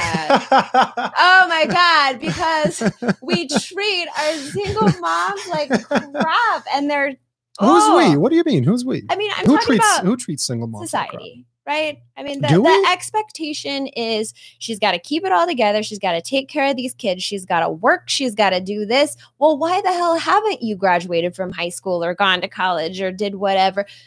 Because there are so many responsibilities on her. So this may just be a place where we do, but I don't think that women get equal access to resources and opportunities because of institutional, systemic gender differences and the way that society looks at gender. Yeah, I, I, uh, we, we will disagree on that, but, and, and we're lumping gender differences in with, well, I'm lumping gender differences in with uh, the argument of like, do most people want to pursue freedom and take the risk that comes with that, or do they want a stable job? Like, like last year, those people that pursued freedom and and and took risk and started their own businesses, a lot of them got fucked. A lot of them lost their businesses. And that's a risk of entrepreneurship. That's mm-hmm. a risk of being able to live your life on your own terms and open whenever you want and close whenever you want and take vacation whenever you want. That's what comes with it. And uh, whereas, like, sure, yeah, people who have jobs also lost their jobs last year. I know, but um, the the the if I, I feel that if the majority, I feel the majority of people have given the choice. Do you want to start your own business or here's a job where you can make this much money? And these are your benefits and this is your 401k and this they're like yep i'll do it. I mean that's why you see people in miserable jobs that they hate and oh i got another eight years and then i'll, I'll retire. I see it all the time. I see it with teachers with police officers even with high paying jobs like doctors I, I see it with everybody. You are a lawyer you, you know you're you are a lawyer and you got mm-hmm. to a mm-hmm. point where you're like i don't want to do this shit forever. I want to do it part-time. I want to do the stuff that i like. I want to do it forever. So you took on the risk of starting a business opening your own law firm opening other businesses generating more sources of income. Sure. and those could all fail. Absolutely. They could all fail at the same time. Yeah uh, for sure. But i i guess i'm going to go back to one thing is i think it's more simplistic than that i think it's that we need to appreciate ideas and the entre I mean, all of us have a little bit of technician, a little bit of manager, and a little bit of entrepreneur. And yep. those are all in different. I'm like 99% entrepreneur, mm-hmm. right? The other stuff I suck at. I see that. well, I see but, that you're 99% but, But it's like, you know, if you have this idea and you don't know how to say it could be like a side gig. And the fact that someone is more apt to choose like a stable job doesn't mean we should stifle those ideas. So my shtick No, we definitely we need, shouldn't. We need to give them access to people and resources and knowledge to to tease out those ideas. Yeah. And then maybe we'll see some of those people that are stuck in jobs creating a side gig that eventually becomes their main gig but without the access and the opportunity and the people that are willing to give that, they're just going to be stuck in those jobs. And I, I, I totally get your point of view, and there's no absolutely nothing wrong with it. I just wonder if maybe I'm a bit more cynical in that, in thinking that if people actually wanted to do that, they'd figure it out. They, they, like they'd find a way. Like everybody has the internet, everybody has resources, everybody can can look up YouTube videos of uh, successful entrepreneurs that have built themselves from the ground up and learn about uh, their how they did it and then try to apply try, try to take little little um, um, try to take pieces of information from those people and apply them to their lives and, and build their own thing. I, I think that that's available. Now what you want to do is you want to take it to them as opposed to say like well they can figure it out if they want to. Mm-hmm. Yeah. I think I think that's a that's a good thing. I, th- I like that. People have a lot of limiting beliefs. It's like, well, you know, uh, do you want to go to war by yourself or do you want to go to war with with other people, right? Yeah. And so when those those people make themselves available and show you that it can be done. It's one thing to look it up on the internet and have some abstract person, you know, true, right? And then have someone local as a resource that you actually know that will take the time to know you and bust through some of those limiting beliefs because i think that that it it's just as much fear right? But also it's been ingrained in people you know you're not worth it or you're just going to amount to x or the things that we that we universal we right? Families right, right. whatever. Tell children tell people of color tell people yeah. who come from a certain neighborhood. Like i mean all that is bullshit. I think there's a there's a definite lack of encouragement when it comes to uh, bringing up children. Mm-hmm. I think there's there's a lot of that for sure. Um, I don't know what's worse to tell kids that they can be whatever they want, or to tell them that they ain't gonna be much. what What is your problem with telling kids that they can be anything they want? It's bullshit. That's just, just totally wrong. You can't be whatever you want. Well, what what is the most motivating thing anyone has ever told you when you were a child? Oh God, I don't think I ever heard a single one. I mean, not from my parents, not from my teachers, nothing. Everybody. The motivating thing for me is people telling me that I'm going to suck. And that's when I will do everything that I can to eventually indulge in the sweet satisfaction and the undeniable pleasure of I told you so. Mhm. When people tell me that you're not, you can't win cage fights, I go win cage fights. When they tell me you can't, you won't be good at a podcast, well, watch me, fuckers. You know, you're not going to reach your final. You can't be a millionaire by 30. We'll see. I'm going to send you a screenshot of my bank Mhm, account, bitch. We'll see. Uh, that's that's what motivates me. But um, no, I, as far as uh, uh, hearing words of encouragement or like my parents telling me that I can I can do great things or my teachers is quite the contrary. Actually, I was always in trouble. I was always like the only interactions I had with adults were negative ones. They were telling me that you know I suck at school, you don't pay attention, you're not going to be anything in life. Uh, that was that was my childhood. There was there was no encouragement, Right. And and and so you're you which is you actually normal in the Middle East.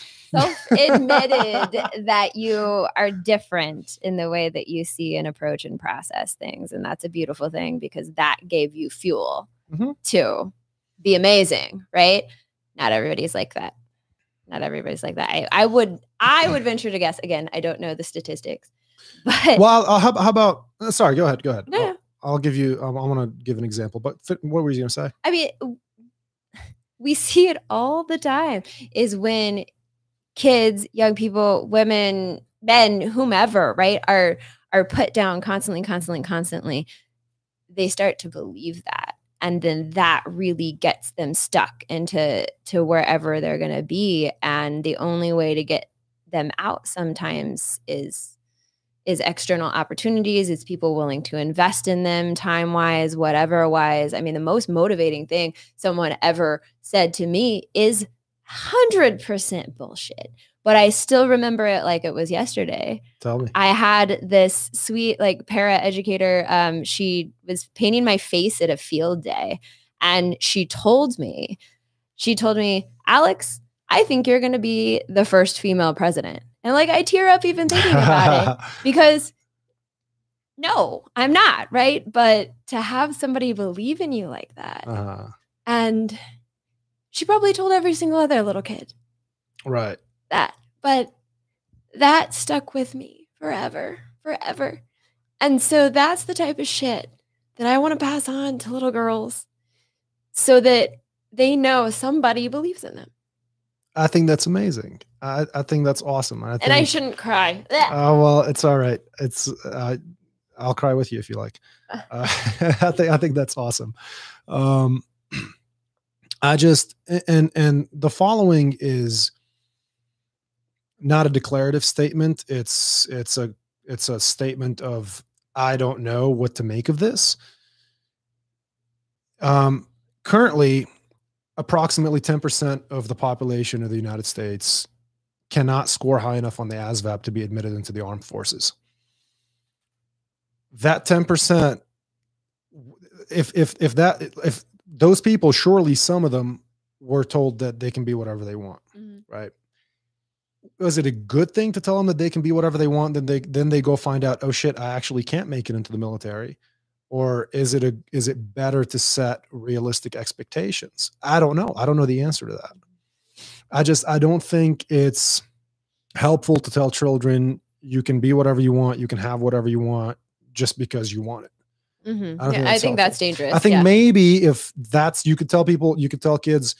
I think maybe if you told kids you could be whatever you want if you do X, Y, and Z to get there, then I, I suppose that's the way to do it. But just for the just for the hell of it, just because mommy and daddy love you, you could do whatever you want. Uh, I, th- I think that that's that does more harm than good, probably. Mhm. I like that in the sense that you can you can do X, right? But these are the steps that you're gonna have to. This is what you're gonna have to sacrifice to get there. Mm. Yeah, for sure. I, I, think that being realistic about that, but then at what age do you do that? Because you don't want to stifle creativity. You don't want to stifle what makes a child a child and that beautiful stuff, right? True. So it's it's so complicated and above my pay grade because I'm not a psychologist me or. That's what- anyone yeah. who who deals with children on a on the regular that would know this scientifically or intellectually.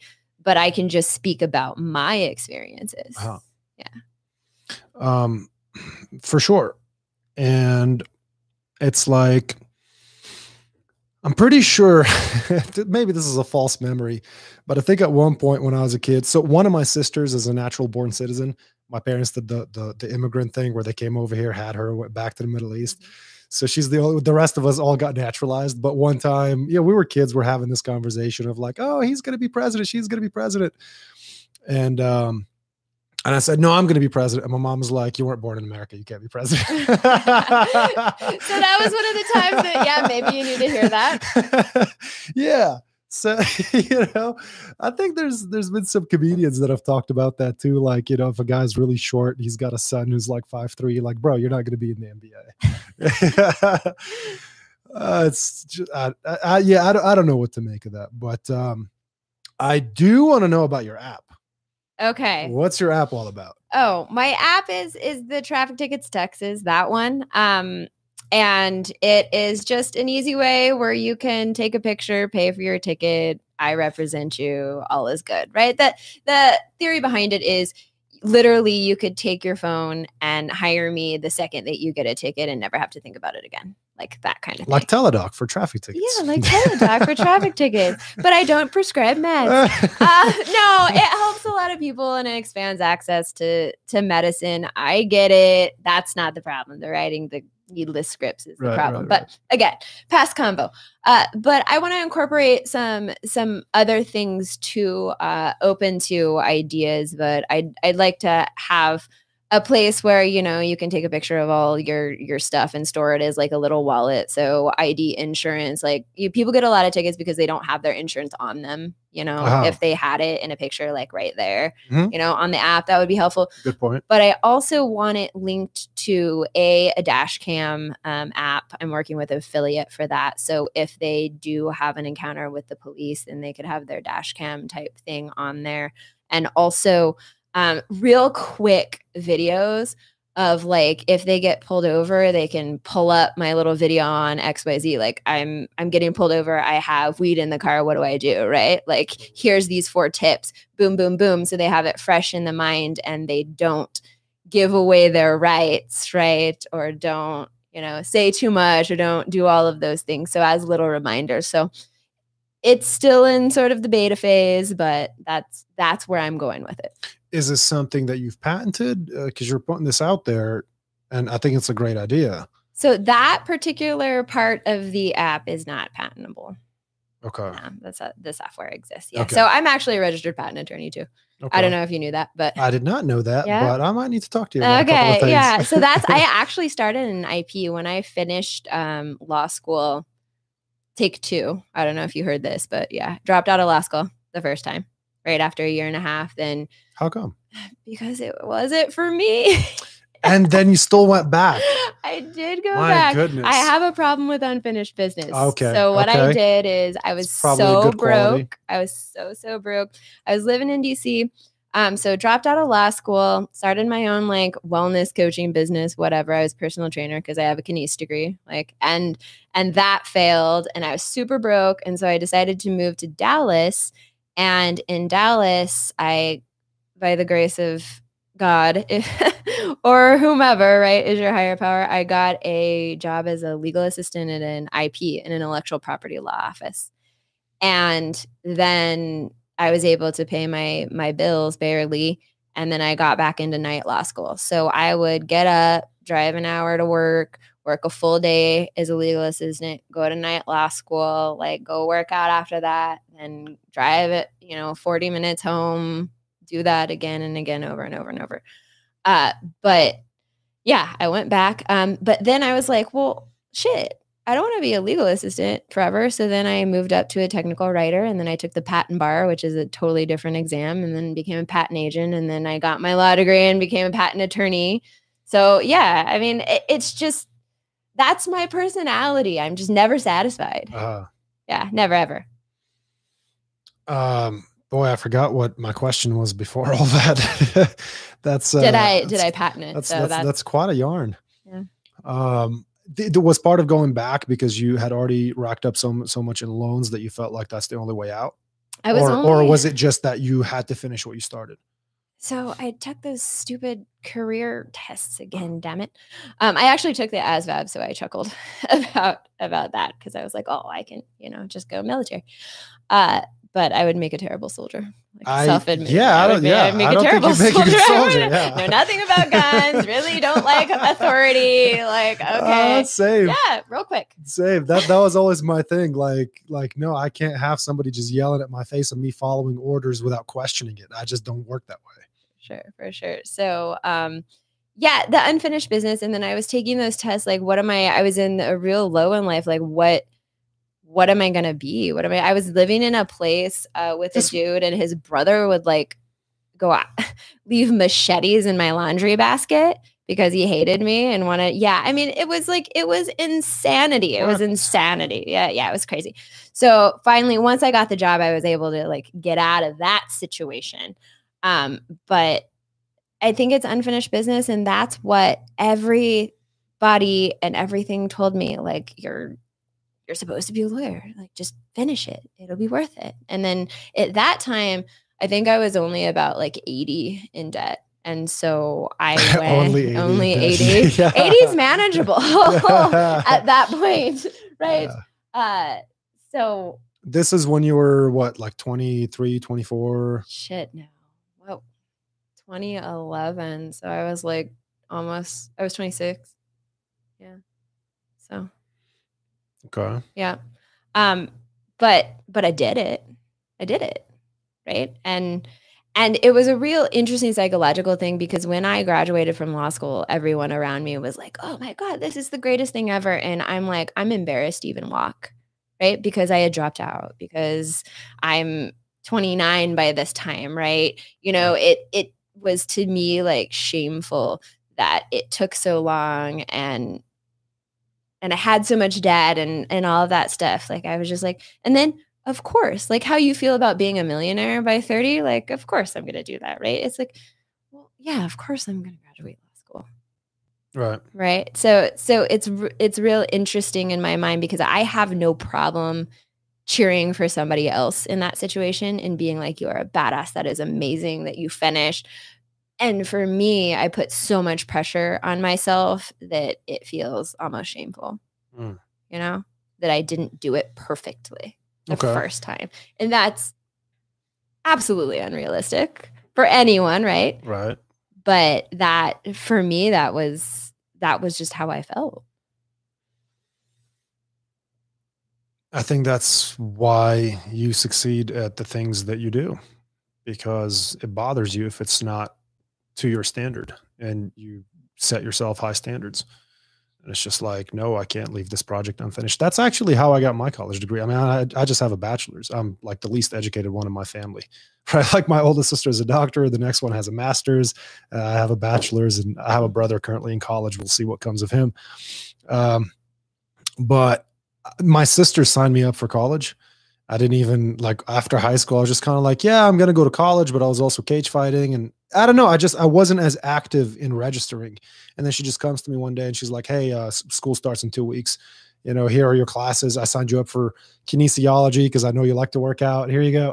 that's And- awesome though good job sis well done I, I appreciate her for doing that for sure. And once I was in, I had to get out. Like I can't, I can't leave my degree unfinished. And so, um, despite the fact that my GPA sucks, it is what it is. I got out in four years. I was like, I'm not going to be here a second more than I have to. So I remember my last year, I had to take full time uh, summer courses, which just destroyed me. But I made it out in four years. And then that piece of paper is why I'm able to have the job that I have currently. And and it it, do, it does open doors. Like kinesiology specifically, you can't do much with that really, but for most jobs nowadays, you do need to have a bachelor's degree. Like they don't even care what it's in, especially if you go into an industry like a sales industry. They don't care what your education is in. They just say, Do you have a bachelor's degree? And then after that, it's your people skills, your performance, your numbers. That's what matters more than anything but they wouldn't even interview you if it weren't for that. Yeah. So you needed to have it. Um, I like the thing that you mentioned. I want to I want to peel back the layers a little bit about your app. If somebody's getting pulled over, you can communicate with them and tell them what to do to not give up any rights and so forth. Mhm.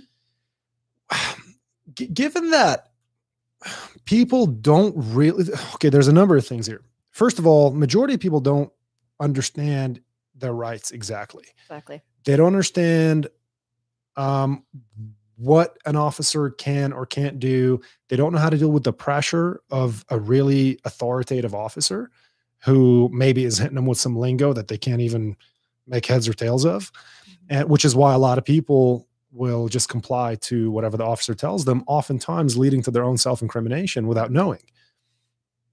Wouldn't, in knowing all this, wouldn't it be better to just tell your clients the oh, here's what you need to tell the officer call my lawyer nothing else I mean, sure, you still got to be cooperative, though. I mean, there's some nuances to that, but um, I think not just only to my clients, right? Everyone has rights, whether or not they have a lawyer, right? And not everybody has a lawyer. So I want to make sure that they're educated to handle at least that little piece of it Mhm. by themselves. Right. And and knowing what to say and knowing just exactly right what is a legal search? What do officers have the right to do? Can you still, you know, the smell of weed. This is why I love like recreational use being legal in New Mexico because in the law it actually says the smell of marijuana is no longer probable cause to search a vehicle. is that in texas too No. okay Right. But that the New Mexico law that just passed changed that. Okay. So so the smell of weed in a vehicle in New Mexico, right, um, is no longer going to be probable cause to search. In Texas, it absolutely is. And so that officer is getting in your vehicle anyway.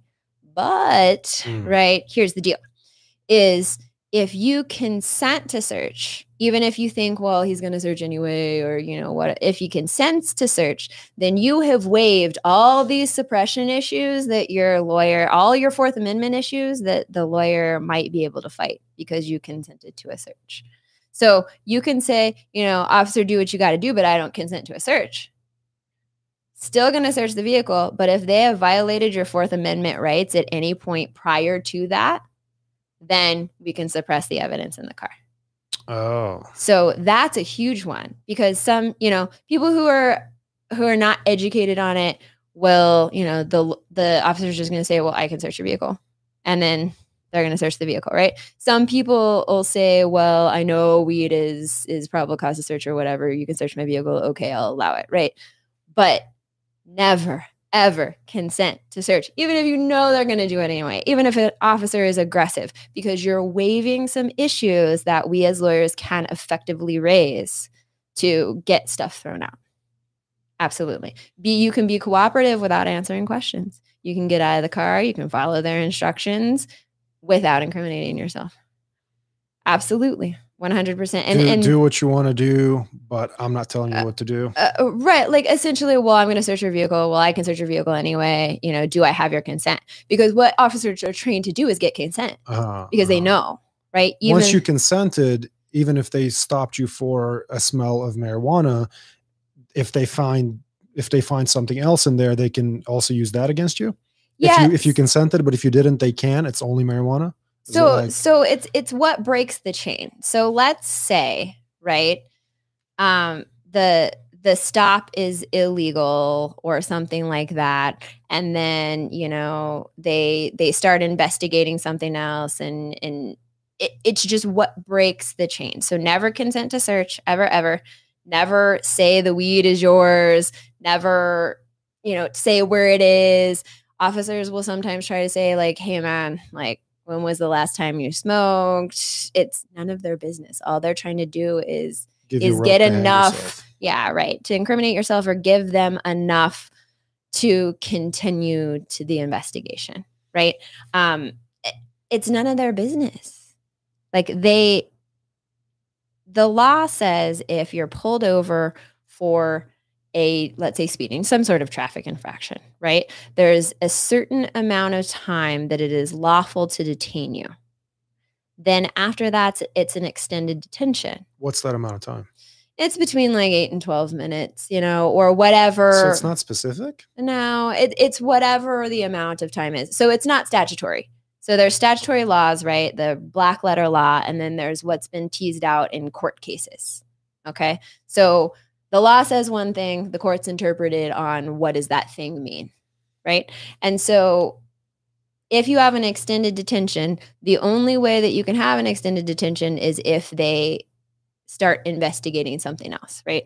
So they pull you over for speeding because your car smells like weed. Now they're investigating Oh, another crime. okay. So then they can detain you longer than it would traditionally um, be to to write a traffic ticket uh-huh, uh-huh. essentially like that, right? So those are the things that matter. And, you know, oh, if you don't answer my questions, you know, you're going to be charged with obstruction. That's Uh-huh. not true. Yeah, you right? hear you hear that on TV shows all the time. Yeah. Yeah, all the time. Either you cooperate or I'm going to arrest you for obstruction. Obstruction. justice. Yeah. So what do you do in that case if officer tells you that? Do what you got to do, officer. Okay, I'm not stopping you, but Uh, you right. you I mean, it just, uh, but never, never, never admit to anything. And I know I always get challenged with this of because I say don't do the SFSTs, which are the field sobriety tests. I say don't admit to drinking. I say don't do the um, breath those tests. are all make 'em- consensual. yeah, make them get a warrant. Yeah, the SFSTs, you don't have to perform the field sobriety test. All you're doing with all of this stuff is creating evidence to use against you Uh-huh. all of it, right? So I say, don't talk about where you're coming from or whatnot. It's none of their business.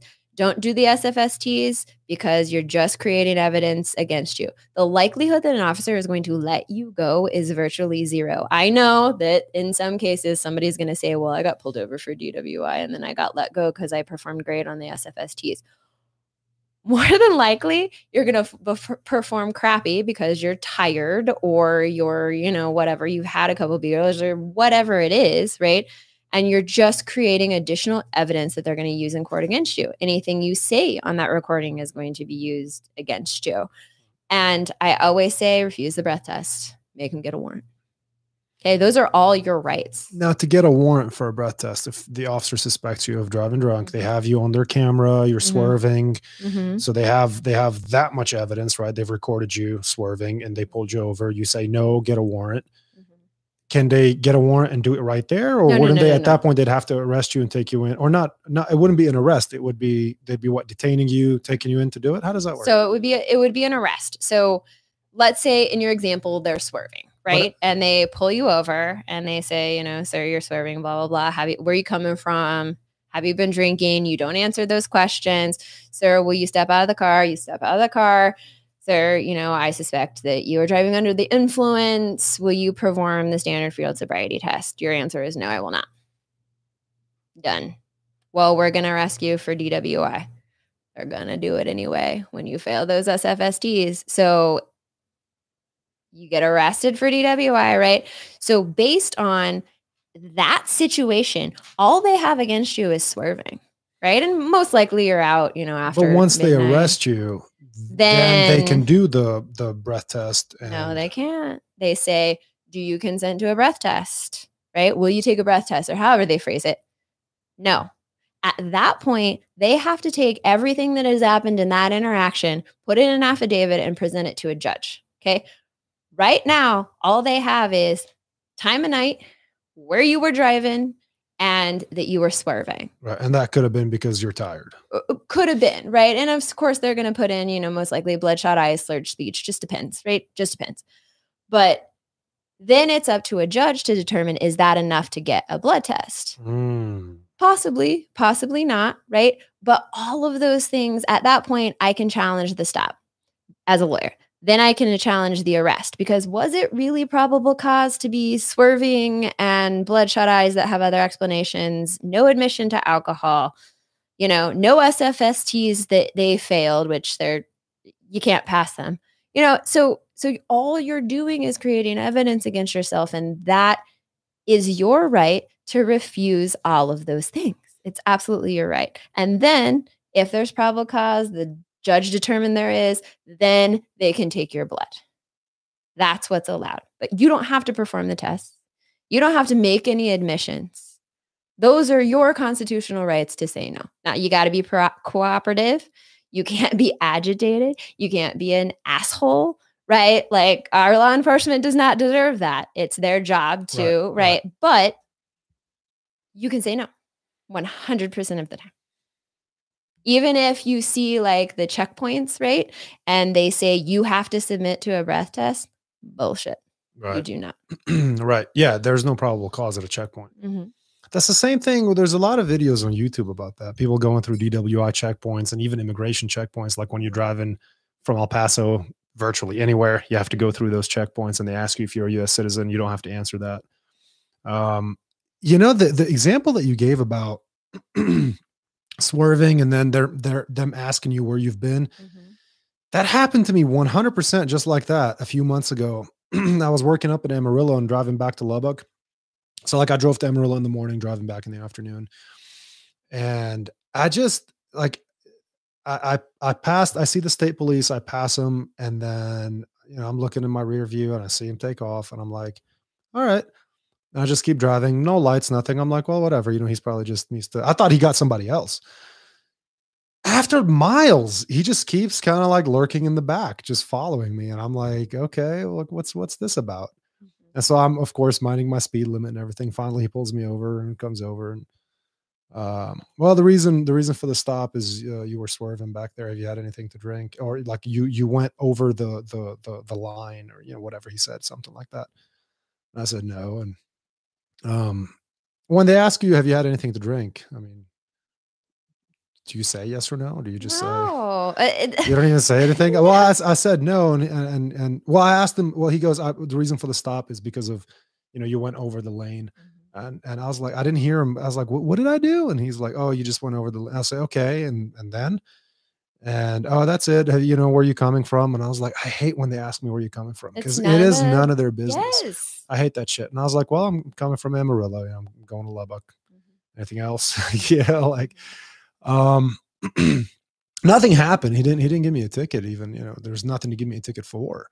Uh, if I remember correctly, there was something in the road that I I tried to to around, avoid, yeah, like a like a like a blown up piece of tire or something that I always encounter when I'm going out of town. I think those are bullshit questions, and they are just using them to to give you rope to hang yourself, or possibly maybe this officer has seen some horrific things happen as, as a result of DWIs, and he wants to do everything in his power to make sure that if you are driving drunk, he's gonna he's gonna get you off the street. For sure. uh, 100%. You know, I'm not I'm not mad about it, but it is annoying when when they ask you where you've been and where you're going. It's like, who the fuck are you? I'm like my mom, my parents never even asked me where I'm going when I was a teenager. Now, as a 20 year old man, Mr. Officer needs, needs to inquire about my whereabouts. You know, same thing with the with the are you a U.S. citizen? I hate answering that question. I do it anyway. Sometimes I, I have those talks with myself, like, should I? Am I am I empowering the system? You know, should I just tell him, well, officer, uh, with all due respect, it's none of your business. I don't know. Yeah, it it's it. I want people to to know that that they can exercise those those rights and and that that voice, but at least empower people to to know that they can do that, and it is law enforcement's job, and that's why they're Hmm. trained to to ask those questions one hundred percent of the time. For some reason, your camera just went down. I'm trying Oh. to figure out. They're like, we're happened." done. Well, now that now that it's not focused on me, No, it is. then oh damn, I was like, phone check, phone check. we're back. I don't know what happened there, but uh, a lot of this stuff, you know, you talked about earlier. You got some kind of conviction overturned. hmm What can you give some details? Like, did you know that person was innocent? How do you know what? I'm going to defend this person. I'm going to get them off of that that charge. So it actually dealt with police conduct. So, um, and you know, it, it this is a very polarizing issue, but I'll talk about it in general. Okay. Uh-huh. Uh, so the the person, um, you know, and I I probably shouldn't share too much of this because there is going to be a re- retrial. Mhm. So as far as the there was some police conduct that was coercive. Okay. The the confession, the statement should have been thrown out. Um, it wasn't, right? We appealed it to the Eighth Court of Appeals. The Eighth Court said no, the police conduct was fine. I appealed it to the Court of Criminal Appeals, which is the essentially Supreme Court in Texas for criminal cases. So they in Texas they separate this the highest court. One is criminal only, one civil. Um, and And they said, no, this was police overreaching. It was coercive. It's not in line with what the Supreme Court says, like confession thrown out. Right. And so now it's going to be a retrial. But it's all about police using coercive tactics to get people to talk. And did this person confess to something they haven't done? They, not necessarily. I mean, the person I, I can't share. Okay, I can't share yeah. any any of this. well, but, uh, I guess I guess the issue is police overreaching. Like what what is constitutional for a police officer to do in order to get someone to talk? Yeah, so that's that's the case, and so so it really expanded um, the a defense attorney's ability to challenge coercive police conduct, right? Because what has been accepted as the norm for police officers to use tactics wise are now considered abusive or considered misconduct. So there really seems to be virtually no restriction to what an officer can do to obtain a confession. I mean, one of the things that they can do is they can lie. Mm-hmm, they can like lie. they can make up a story to get you to give them a confession. They can say, "Well, you know, we've got your buddy in the other room, and uh, you know, they're they're they're uh, they're already talking. So if you want to get out of this, um, you know, you, I, I, need your signed statement, and we'll we'll help you out, and you know, we'll try to we'll talk to the judge, and we'll say you cooperated, and they can they can spin whatever story they want even though there's not even anybody in the other room, right? Mm-hmm. They could just make that up. Yeah, that's why never talk to the police without consulting a lawyer. But that's ever. so crazy that confessions obtained off of stuff like that are admissible in court, right? Yeah, it depends. And, and people go happens, to jail because of that. Right. It depends on what happens first, right? Is the arrest lawful at first? Is it a consensual encounter? Like there's there's all kinds of issues in there the best two people to talk about this is actually a colleague of mine, Dan Marquez, and then Misty Duke at UTEP.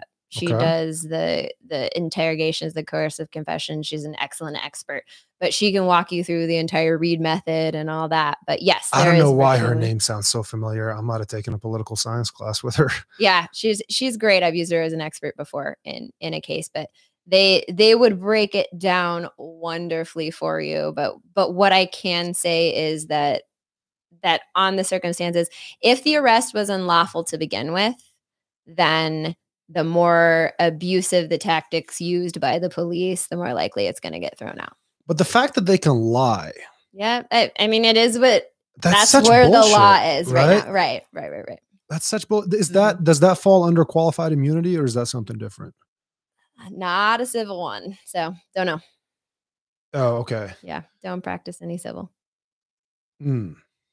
Yeah, I'm not. I, I, I don't know exactly what qualified immunity constitutes um, as far as protecting officer behavior, but I've heard some lawyers talk about it. I listened to some of these guys um, from the Innocence Project, mm-hmm. and they talk about stuff like that, and and just my goodness, like the amount of cases where they that uh, that people people wrongfully convicted and even um, tried and executed. Mm-hmm. It's just fucking nuts. Mm-hmm. It's and a lot of it is either people don't understand their rights. They talk to police officers. Some of them are coerced. Some of them, some of them, like there's just nobody looking into their case. It's just right. like they've been sitting in jail for two years awaiting trial. They can't afford bail, so they're just waiting. Mm-hmm. And maybe they get murdered in jail. Maybe they, you know, whatever. Um, or some of them eventually will confess to a lesser sentence or they'll take a lesser a sent they'll, they'll, they'll take a lesser sentence just because they don't see any other way out right that they're risk averse right? So so this is the problem that i have with and we'll go back to to employers for a second right? Looking at a a rap sheet or somebody was convicted of something at some time in their life and just writing them off as just a terrible human oh, being yeah. right? And and people plead guilty for a multiple multitude of reasons. One of them is they are guilty right? Uh, but also because they don't want to risk trial. I mean, punishments in Texas for a first degree offense, it's five to 99 or life. There's a wide range of, you know, and, and with other offenses too, like some people plead guilty because of need, you know, there's, there's a lot of people who just take time served pleas because they want to be out of jail. Right. In your example of I don't have money for bail. Like I'm Right. just gonna sit in here indefinitely or or take a hit on a on a charge, right? So so that's one thing that that absolutely happens. Um and and it's sad. It's, it's especially as we go back to the drug crimes, it's it's sad. Yeah. The issue of bail, Mhm. th- that entire practice of being able to post bail and and you can walk out pending your arraignment. Mhm. I don't know how I feel about that. Okay. Do, do you know the or, do you know the origins the origins of that practice? the origins of bail? I do not. Okay. Well, um, people can get out on bail and flee Sure. and and never have to face the consequences of of their crimes. Uh, it also, I feel like, favors economic classes. Right, you're you're far more likely to confess. I think I don't have any evidence for this to a crime that you haven't committed uh, if you've been stewing in county jail for a couple of months and you don't see another way out. Whereas if you have money and you post bail and you're you know going about your life until your until your trial comes up, um, I feel like you have a, you have more of a fighting chance. So uh, one of the things that people talk about a lot is that our legal system targets. Uh, I, I really don't like the term. I know you used it earlier, but it's, we're picking on each other's terms. so That's fine. I really don't like the phrase "people of color" because, like, well, what, the hell is white? Like, white's a color. Sure. you know I mean? I don't, I don't like that that phrase. But let's just say blacks, Hispanics, whatever people of color uh, uh, refers to. I don't think that the legal system is designed to target ethnicity. I think it is, however, designed to target economic class. I think if you're poor, the odds of you going to jail for a long time for a crime that you committed or not committed or have not committed are just far greater than if you have money. I agree to that, right? Um, but I I think institutionalized racism. I I hundred percent think that that I don't know what what term. I mean, would you use for? You would just call out the the different races and ethnicities as what they are instead of Yeah, People of yeah. I just I just think people of color is kind of a kind of a goofy thing to say because like it excludes white people. But wh- what's white? Yeah, like what? what What? What am I? I'm a ghost. Like what am I? I mean, I, I get your point, but uh, for brevity's sake, um, so so institutionalized racism is a thing. Nobody's going to convince me otherwise. Um, definitely economic, right? Um, so th- that's really the movement against cash bail systems, and then also the the personal recognizance bond. So, are you familiar with that? I'm not. Please tell Okay. me. So a personal recognizance bond is letting you out of jail without paying money. Right. So some of the low income individuals um, or people that have been sitting uh, and couldn't get bail, couldn't get a bond hearing. Right now in El Paso, we're having 48 hour bond hearings. So everybody is entitled to a bond hearing within 48 hours, where a judge determines based on a multitude of factors past criminal history, do you have stable connections in El Paso? You know, have you ever jumped bail before? How egregious is the offense? All of that stuff. They determine whether or not that you stick with your surety bond or surety bail, right? So you can pay a bondsman to get out a certain pers- percentage, or you're let out on your own recognizance. That's personal recognizance bond or some sort of split version of that, right? Let's say your bond is ten thousand dollars, and the judge reduces it to five thousand corporate surety or cash, um, and then five thousand PR. So that would significantly reduce your amount that you needed to get out of jail. And so that helps with the economic issue. It helps the issue of people just being stuck in jail because they don't have the money to pay. And then another thing that I think the judges here do a good job about is really teasing out the reasons why people want to plead guilty. I mean, judges don't get involved in that, but if you say to a judge or prosecutor, you know, like, can we look at the issue of bail because my client's thinking of just pleading guilty to this offense that he would otherwise take to trial just to get out of jail, then then they'll revisit that. So steps are being taken to address some of those issues. But there's always going to be a risk of bail jumping. Always. Always going to be a risk of bail jumping. Right, and I'm not sure that if we eliminated the option of bail, it's like, well, what's what's what's the alternative? Do we not hold anybody until they're tried, or do we hold everybody until they're tried? Right. And like I'm I'm not sure because you'd have to go one way or another. I assume I don't really see another option. Either you're going to hold everybody in jail until you you until you reach a verdict, or you're not. But yeah, that that could be months, years. I mean, it, correct. Yeah, I correct. But but I think it's it's really unfair to people who can't afford their bail mm-hmm. that they stew in jail while people who have money can walk out until uh, until their trial. Have you seen the movie Law Abiding Citizen? No, I have not. So there's a scene in that movie. I'll try to be as vague as possible for people who haven't seen it. Great movie. This guy is on trial. Maybe that's not the right word. I don't know what trial constitutes exactly. He's he's at a court hearing for a crime that they suspect he committed and he makes a case and then uh, so the prosecutor's trying to deny bail he makes a case for why he should have bail the judge agrees and then he snaps at the judge and he's like what the hell is wrong with you i'm accused of a crime you were about to let me walk right out the door just with money and it's it's a very eye-opening scene i think to our legal system because here's somebody accused of murder that's being tried and then the judge is just like yeah well if you pay this much money you can leave and maybe he goes and kills somebody else. Maybe he's innocent. We don't know. Mm-hmm.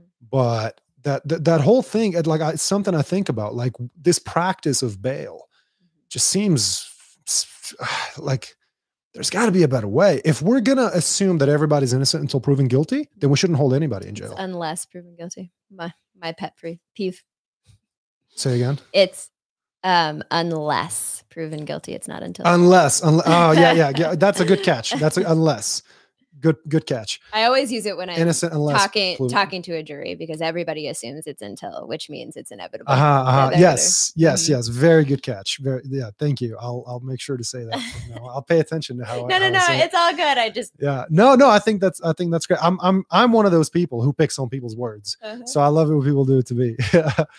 um but when you talk about so th- th- that's that's why i say that it's i don't think the system is designed to pick on an, an ethnicity. I think it's designed to put poor people in jail and give them a, a, a lesser chance of fighting uh, those those accusations. And so one of the things that i sometimes think about also is like how many let's let's use black people for example how many black people who are celebrities have committed pretty have done some pretty bad things oh, and we going to oj and, right and now? never gone to jail. I, I, actually don't know much about the oj oh, trial. okay.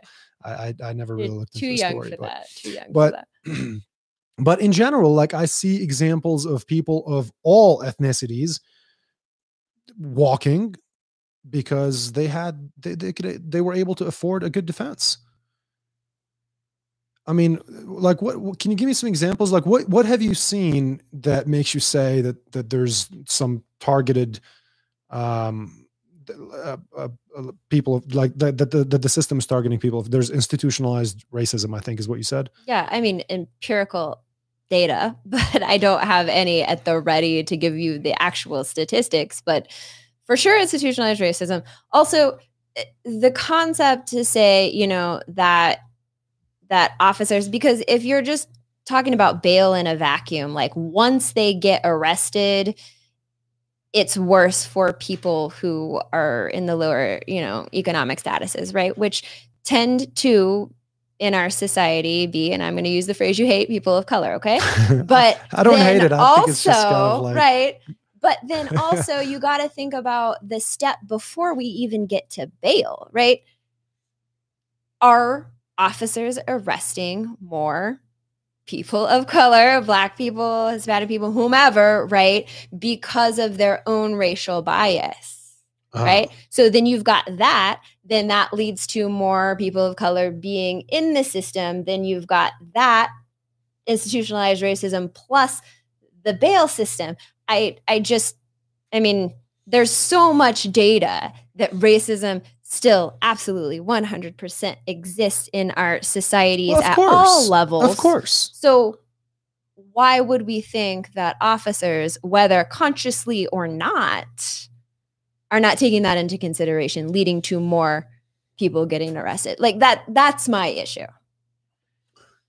Well, for sure there's there's racism and for sure there's bias. Look there, there's there's racism there's gender bias for sure that exists. Now however i do hate it when people say america's still racist. It's like no there are racist assholes in america. That doesn't make america racist. And, and you, you could get into the finer points of, of of the legal systems in this state and that state and whatever but as a country like i think it's it's kind of silly to say that we're a racist country. Yes there's racism here sure. I just i don't i don't buy into that that that talk of America's racist. Like, well, you know, what the fuck? Like, I'd give a very, you know, common example. It's like we had a Obama was president for eight years. You know what I mean? Like it, it, that's that that's not that's not.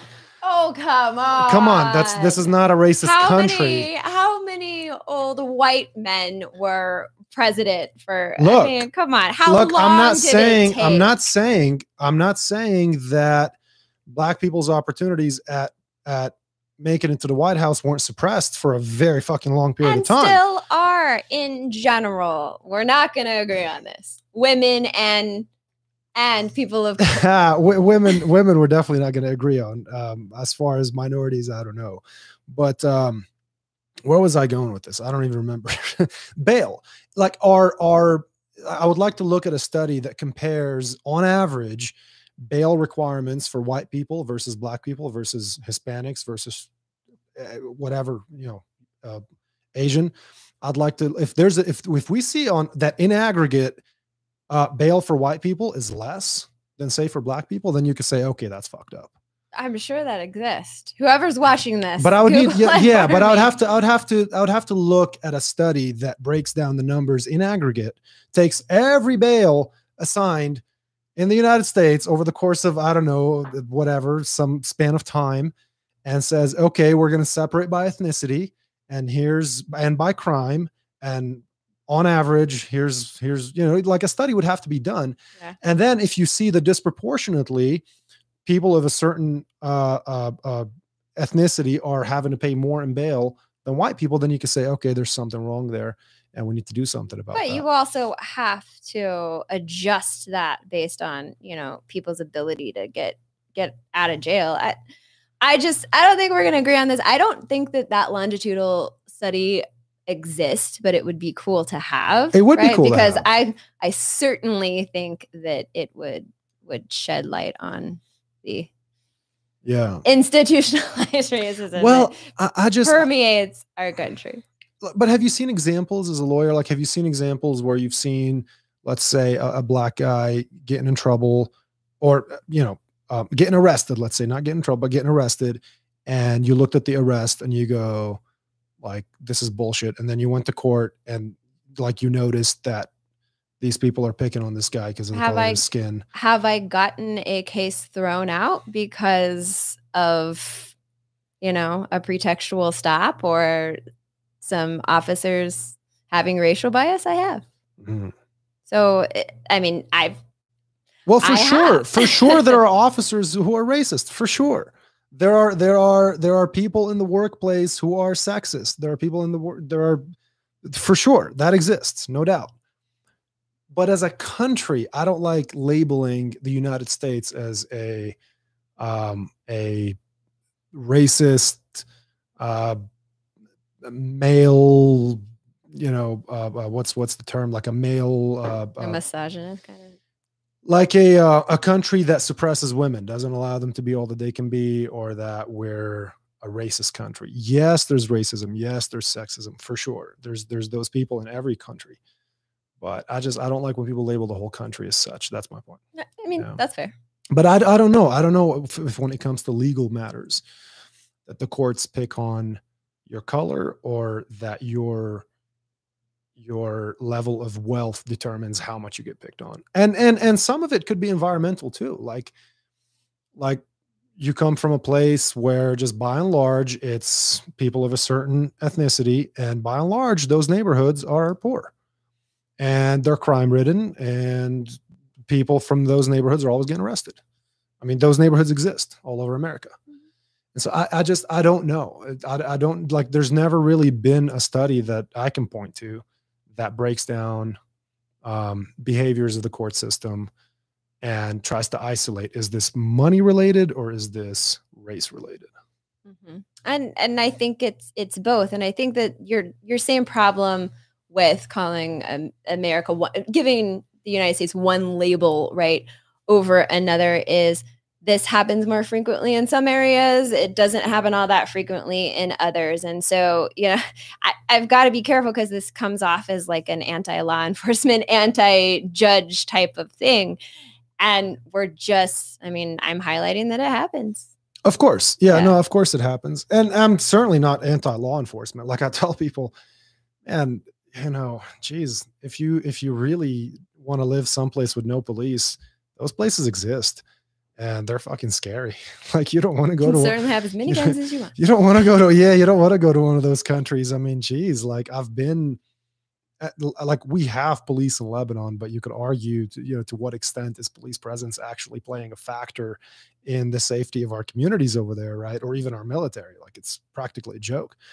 And it's like I will I'll I you know, if I'm in Lebanon and I go to visit some friends, it's very possible that I'll walk into somebody's house and there's an RPG launcher on on their on their dining table, you know, or like a bunch of uh, uh, guns that who knows where they got them from because it's not like you could just go to sports academy over there like you can here and buy them with with an ID. And that's a country with uh with a broken legal system and it's not a good thing. We got to fix the word, Alexandria. I know, right? You're like, I'm not sure it's going to change anything. And maybe, you know, all these aspirations of mine won't change the world well, in general, but maybe a little part of it. And that's that's what I hold on to, right?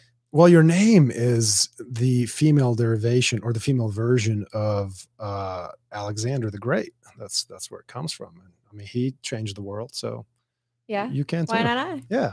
yeah. First female president right here. Yeah. And I think I just ruined it with the substance of this uh. podcast.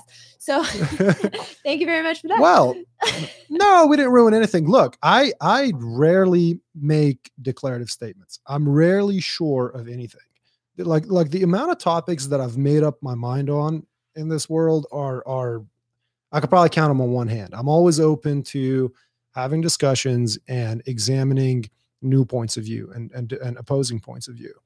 And so one of the things that I actually hope to one day, like when this podcast is on a on a on a large, large scale, tens of millions of people watching it, if not hundreds of millions, is to show people that you can have a healthy debate and you could disagree with somebody and still be cool. Like you don't have to hate somebody for, you know, because they like this and you like that. It's like you, you can you, you can do that. You can have i mean we disagreed on quite a bit today. Mm-hmm. and like yeah we're cool. Like at least at least i think we're cool. I'm totally cool. yeah, absolutely. It's, but it's it's it's good. You're right. It's good to have this this healthy kind of discourse without just the animosity yeah. right? And just and recognizing that just because you feel a certain way doesn't mean you're right. There's a lot of things that i feel a certain way about but i go like what if what if there's a different way to look at this, you know, and it's just a matter of time before somebody presents me a different point of view and I go, damn, I never thought about that. Like that's a good point. I think we need more of that. I think I think that's the solution. Right there, you go. um, anything else you want to let people know? We're almost at three hours. Goodness. Okay. Goodness, the Goodness. country. This is your first country remark. Oh shoot! Of the whole episode. oh, so sometimes it comes. Oh, Goodness. I got that from Duck Dynasty. Sometimes it comes out like when I'm fil- filming my lawyer talks, I'll say something in twang, and and my Destiny is the girl that helps me film it, and she's just like, and I was like, oh, okay, we're gonna re-record that. Let's. I love it. Goodness. By the way, how much time are you devoting to your Lawyer Talk Thursdays? Oh boy. Uh like is it a substantial a project? It's a substantial amount of time because of the research that that goes into it. The cool skill that I did learn in law school is the ability to research and distill information in the law and like give you something that you can understand. Like oh. that's a, that's a skill I learned in law school. Uh, but I would say I spent a couple hours researching and then a maybe a half hour writing the script. I use a teleprompter now, and then maybe an hour filming it, depending on how many I film. And then, you know, the girls cut it, they post it, they do all that kind of stuff. then answering all the comments and all that stuff. Then I repurpose it in a newsletter form, a blog post, like all that stuff. So I would say four or five hours collectively a week. That's quite a lot. For how long are they on on on average? Like a few minutes. less than five minutes. So you're recording for an hour and then you're taking three, four minutes. yeah. So I'm recording for I'm recording for an hour because you know I'm a perfectionist. Okay, so you do multiple runs until you sometimes finally. yeah and then sometimes i'll record i'll batch and i'll record a few at, at the same time just Mhm. have like an outfit change Okay. or i'm not happy with the script and then this or so Gotcha, gotcha. So more or less about an hour of filming So that's actually one of the reasons. So there, there's two parts there. Two parts to the reason why I chose to do this podcast live is one, I don't want to edit anything because that takes a lot of time. Mhm. And two is um, if I had to trim out every segment where I didn't feel like I did an awesome job, I wouldn't have an episode left. Because every single episode, there's there's a, there are a bunch of segments where I'm like, fuck, I, like I should not have said that, or I should have said that differently. Mhm. Um, and it's just like I had to tell myself, like, you know what, you just got to leave it be. There are at least there are for sure, for sure, like five things. This is from episode one until now that every day I'm like, I'm just gonna go in and trim it. Nobody's even gonna notice. but but nah, I've just I've left it all. Um, the only thing the only things that I have trimmed out are are uh, a couple of times I got copyright claims for a video I played or something. I had to Mhm, trim that out. But as far as like my own performance, I'm just like, you know what? Fuck it. I'm not perfect. What do you want from me? right, right? yeah I mean, people get to see who you are right Yeah, which may or may not be to my advantage. Uh, you know most of us are acquired taste so you know. That's a good way to put it. All right. Well, thanks a lot for being here. This was a blast. Um, and um, I'll uh, I'll put the, the link to your Instagram in the description because I think it's awesome, and I think people need to go check out your lawyer talk the lawyer talk Thursdays. So um, that's it. Later, everybody. all right bye guys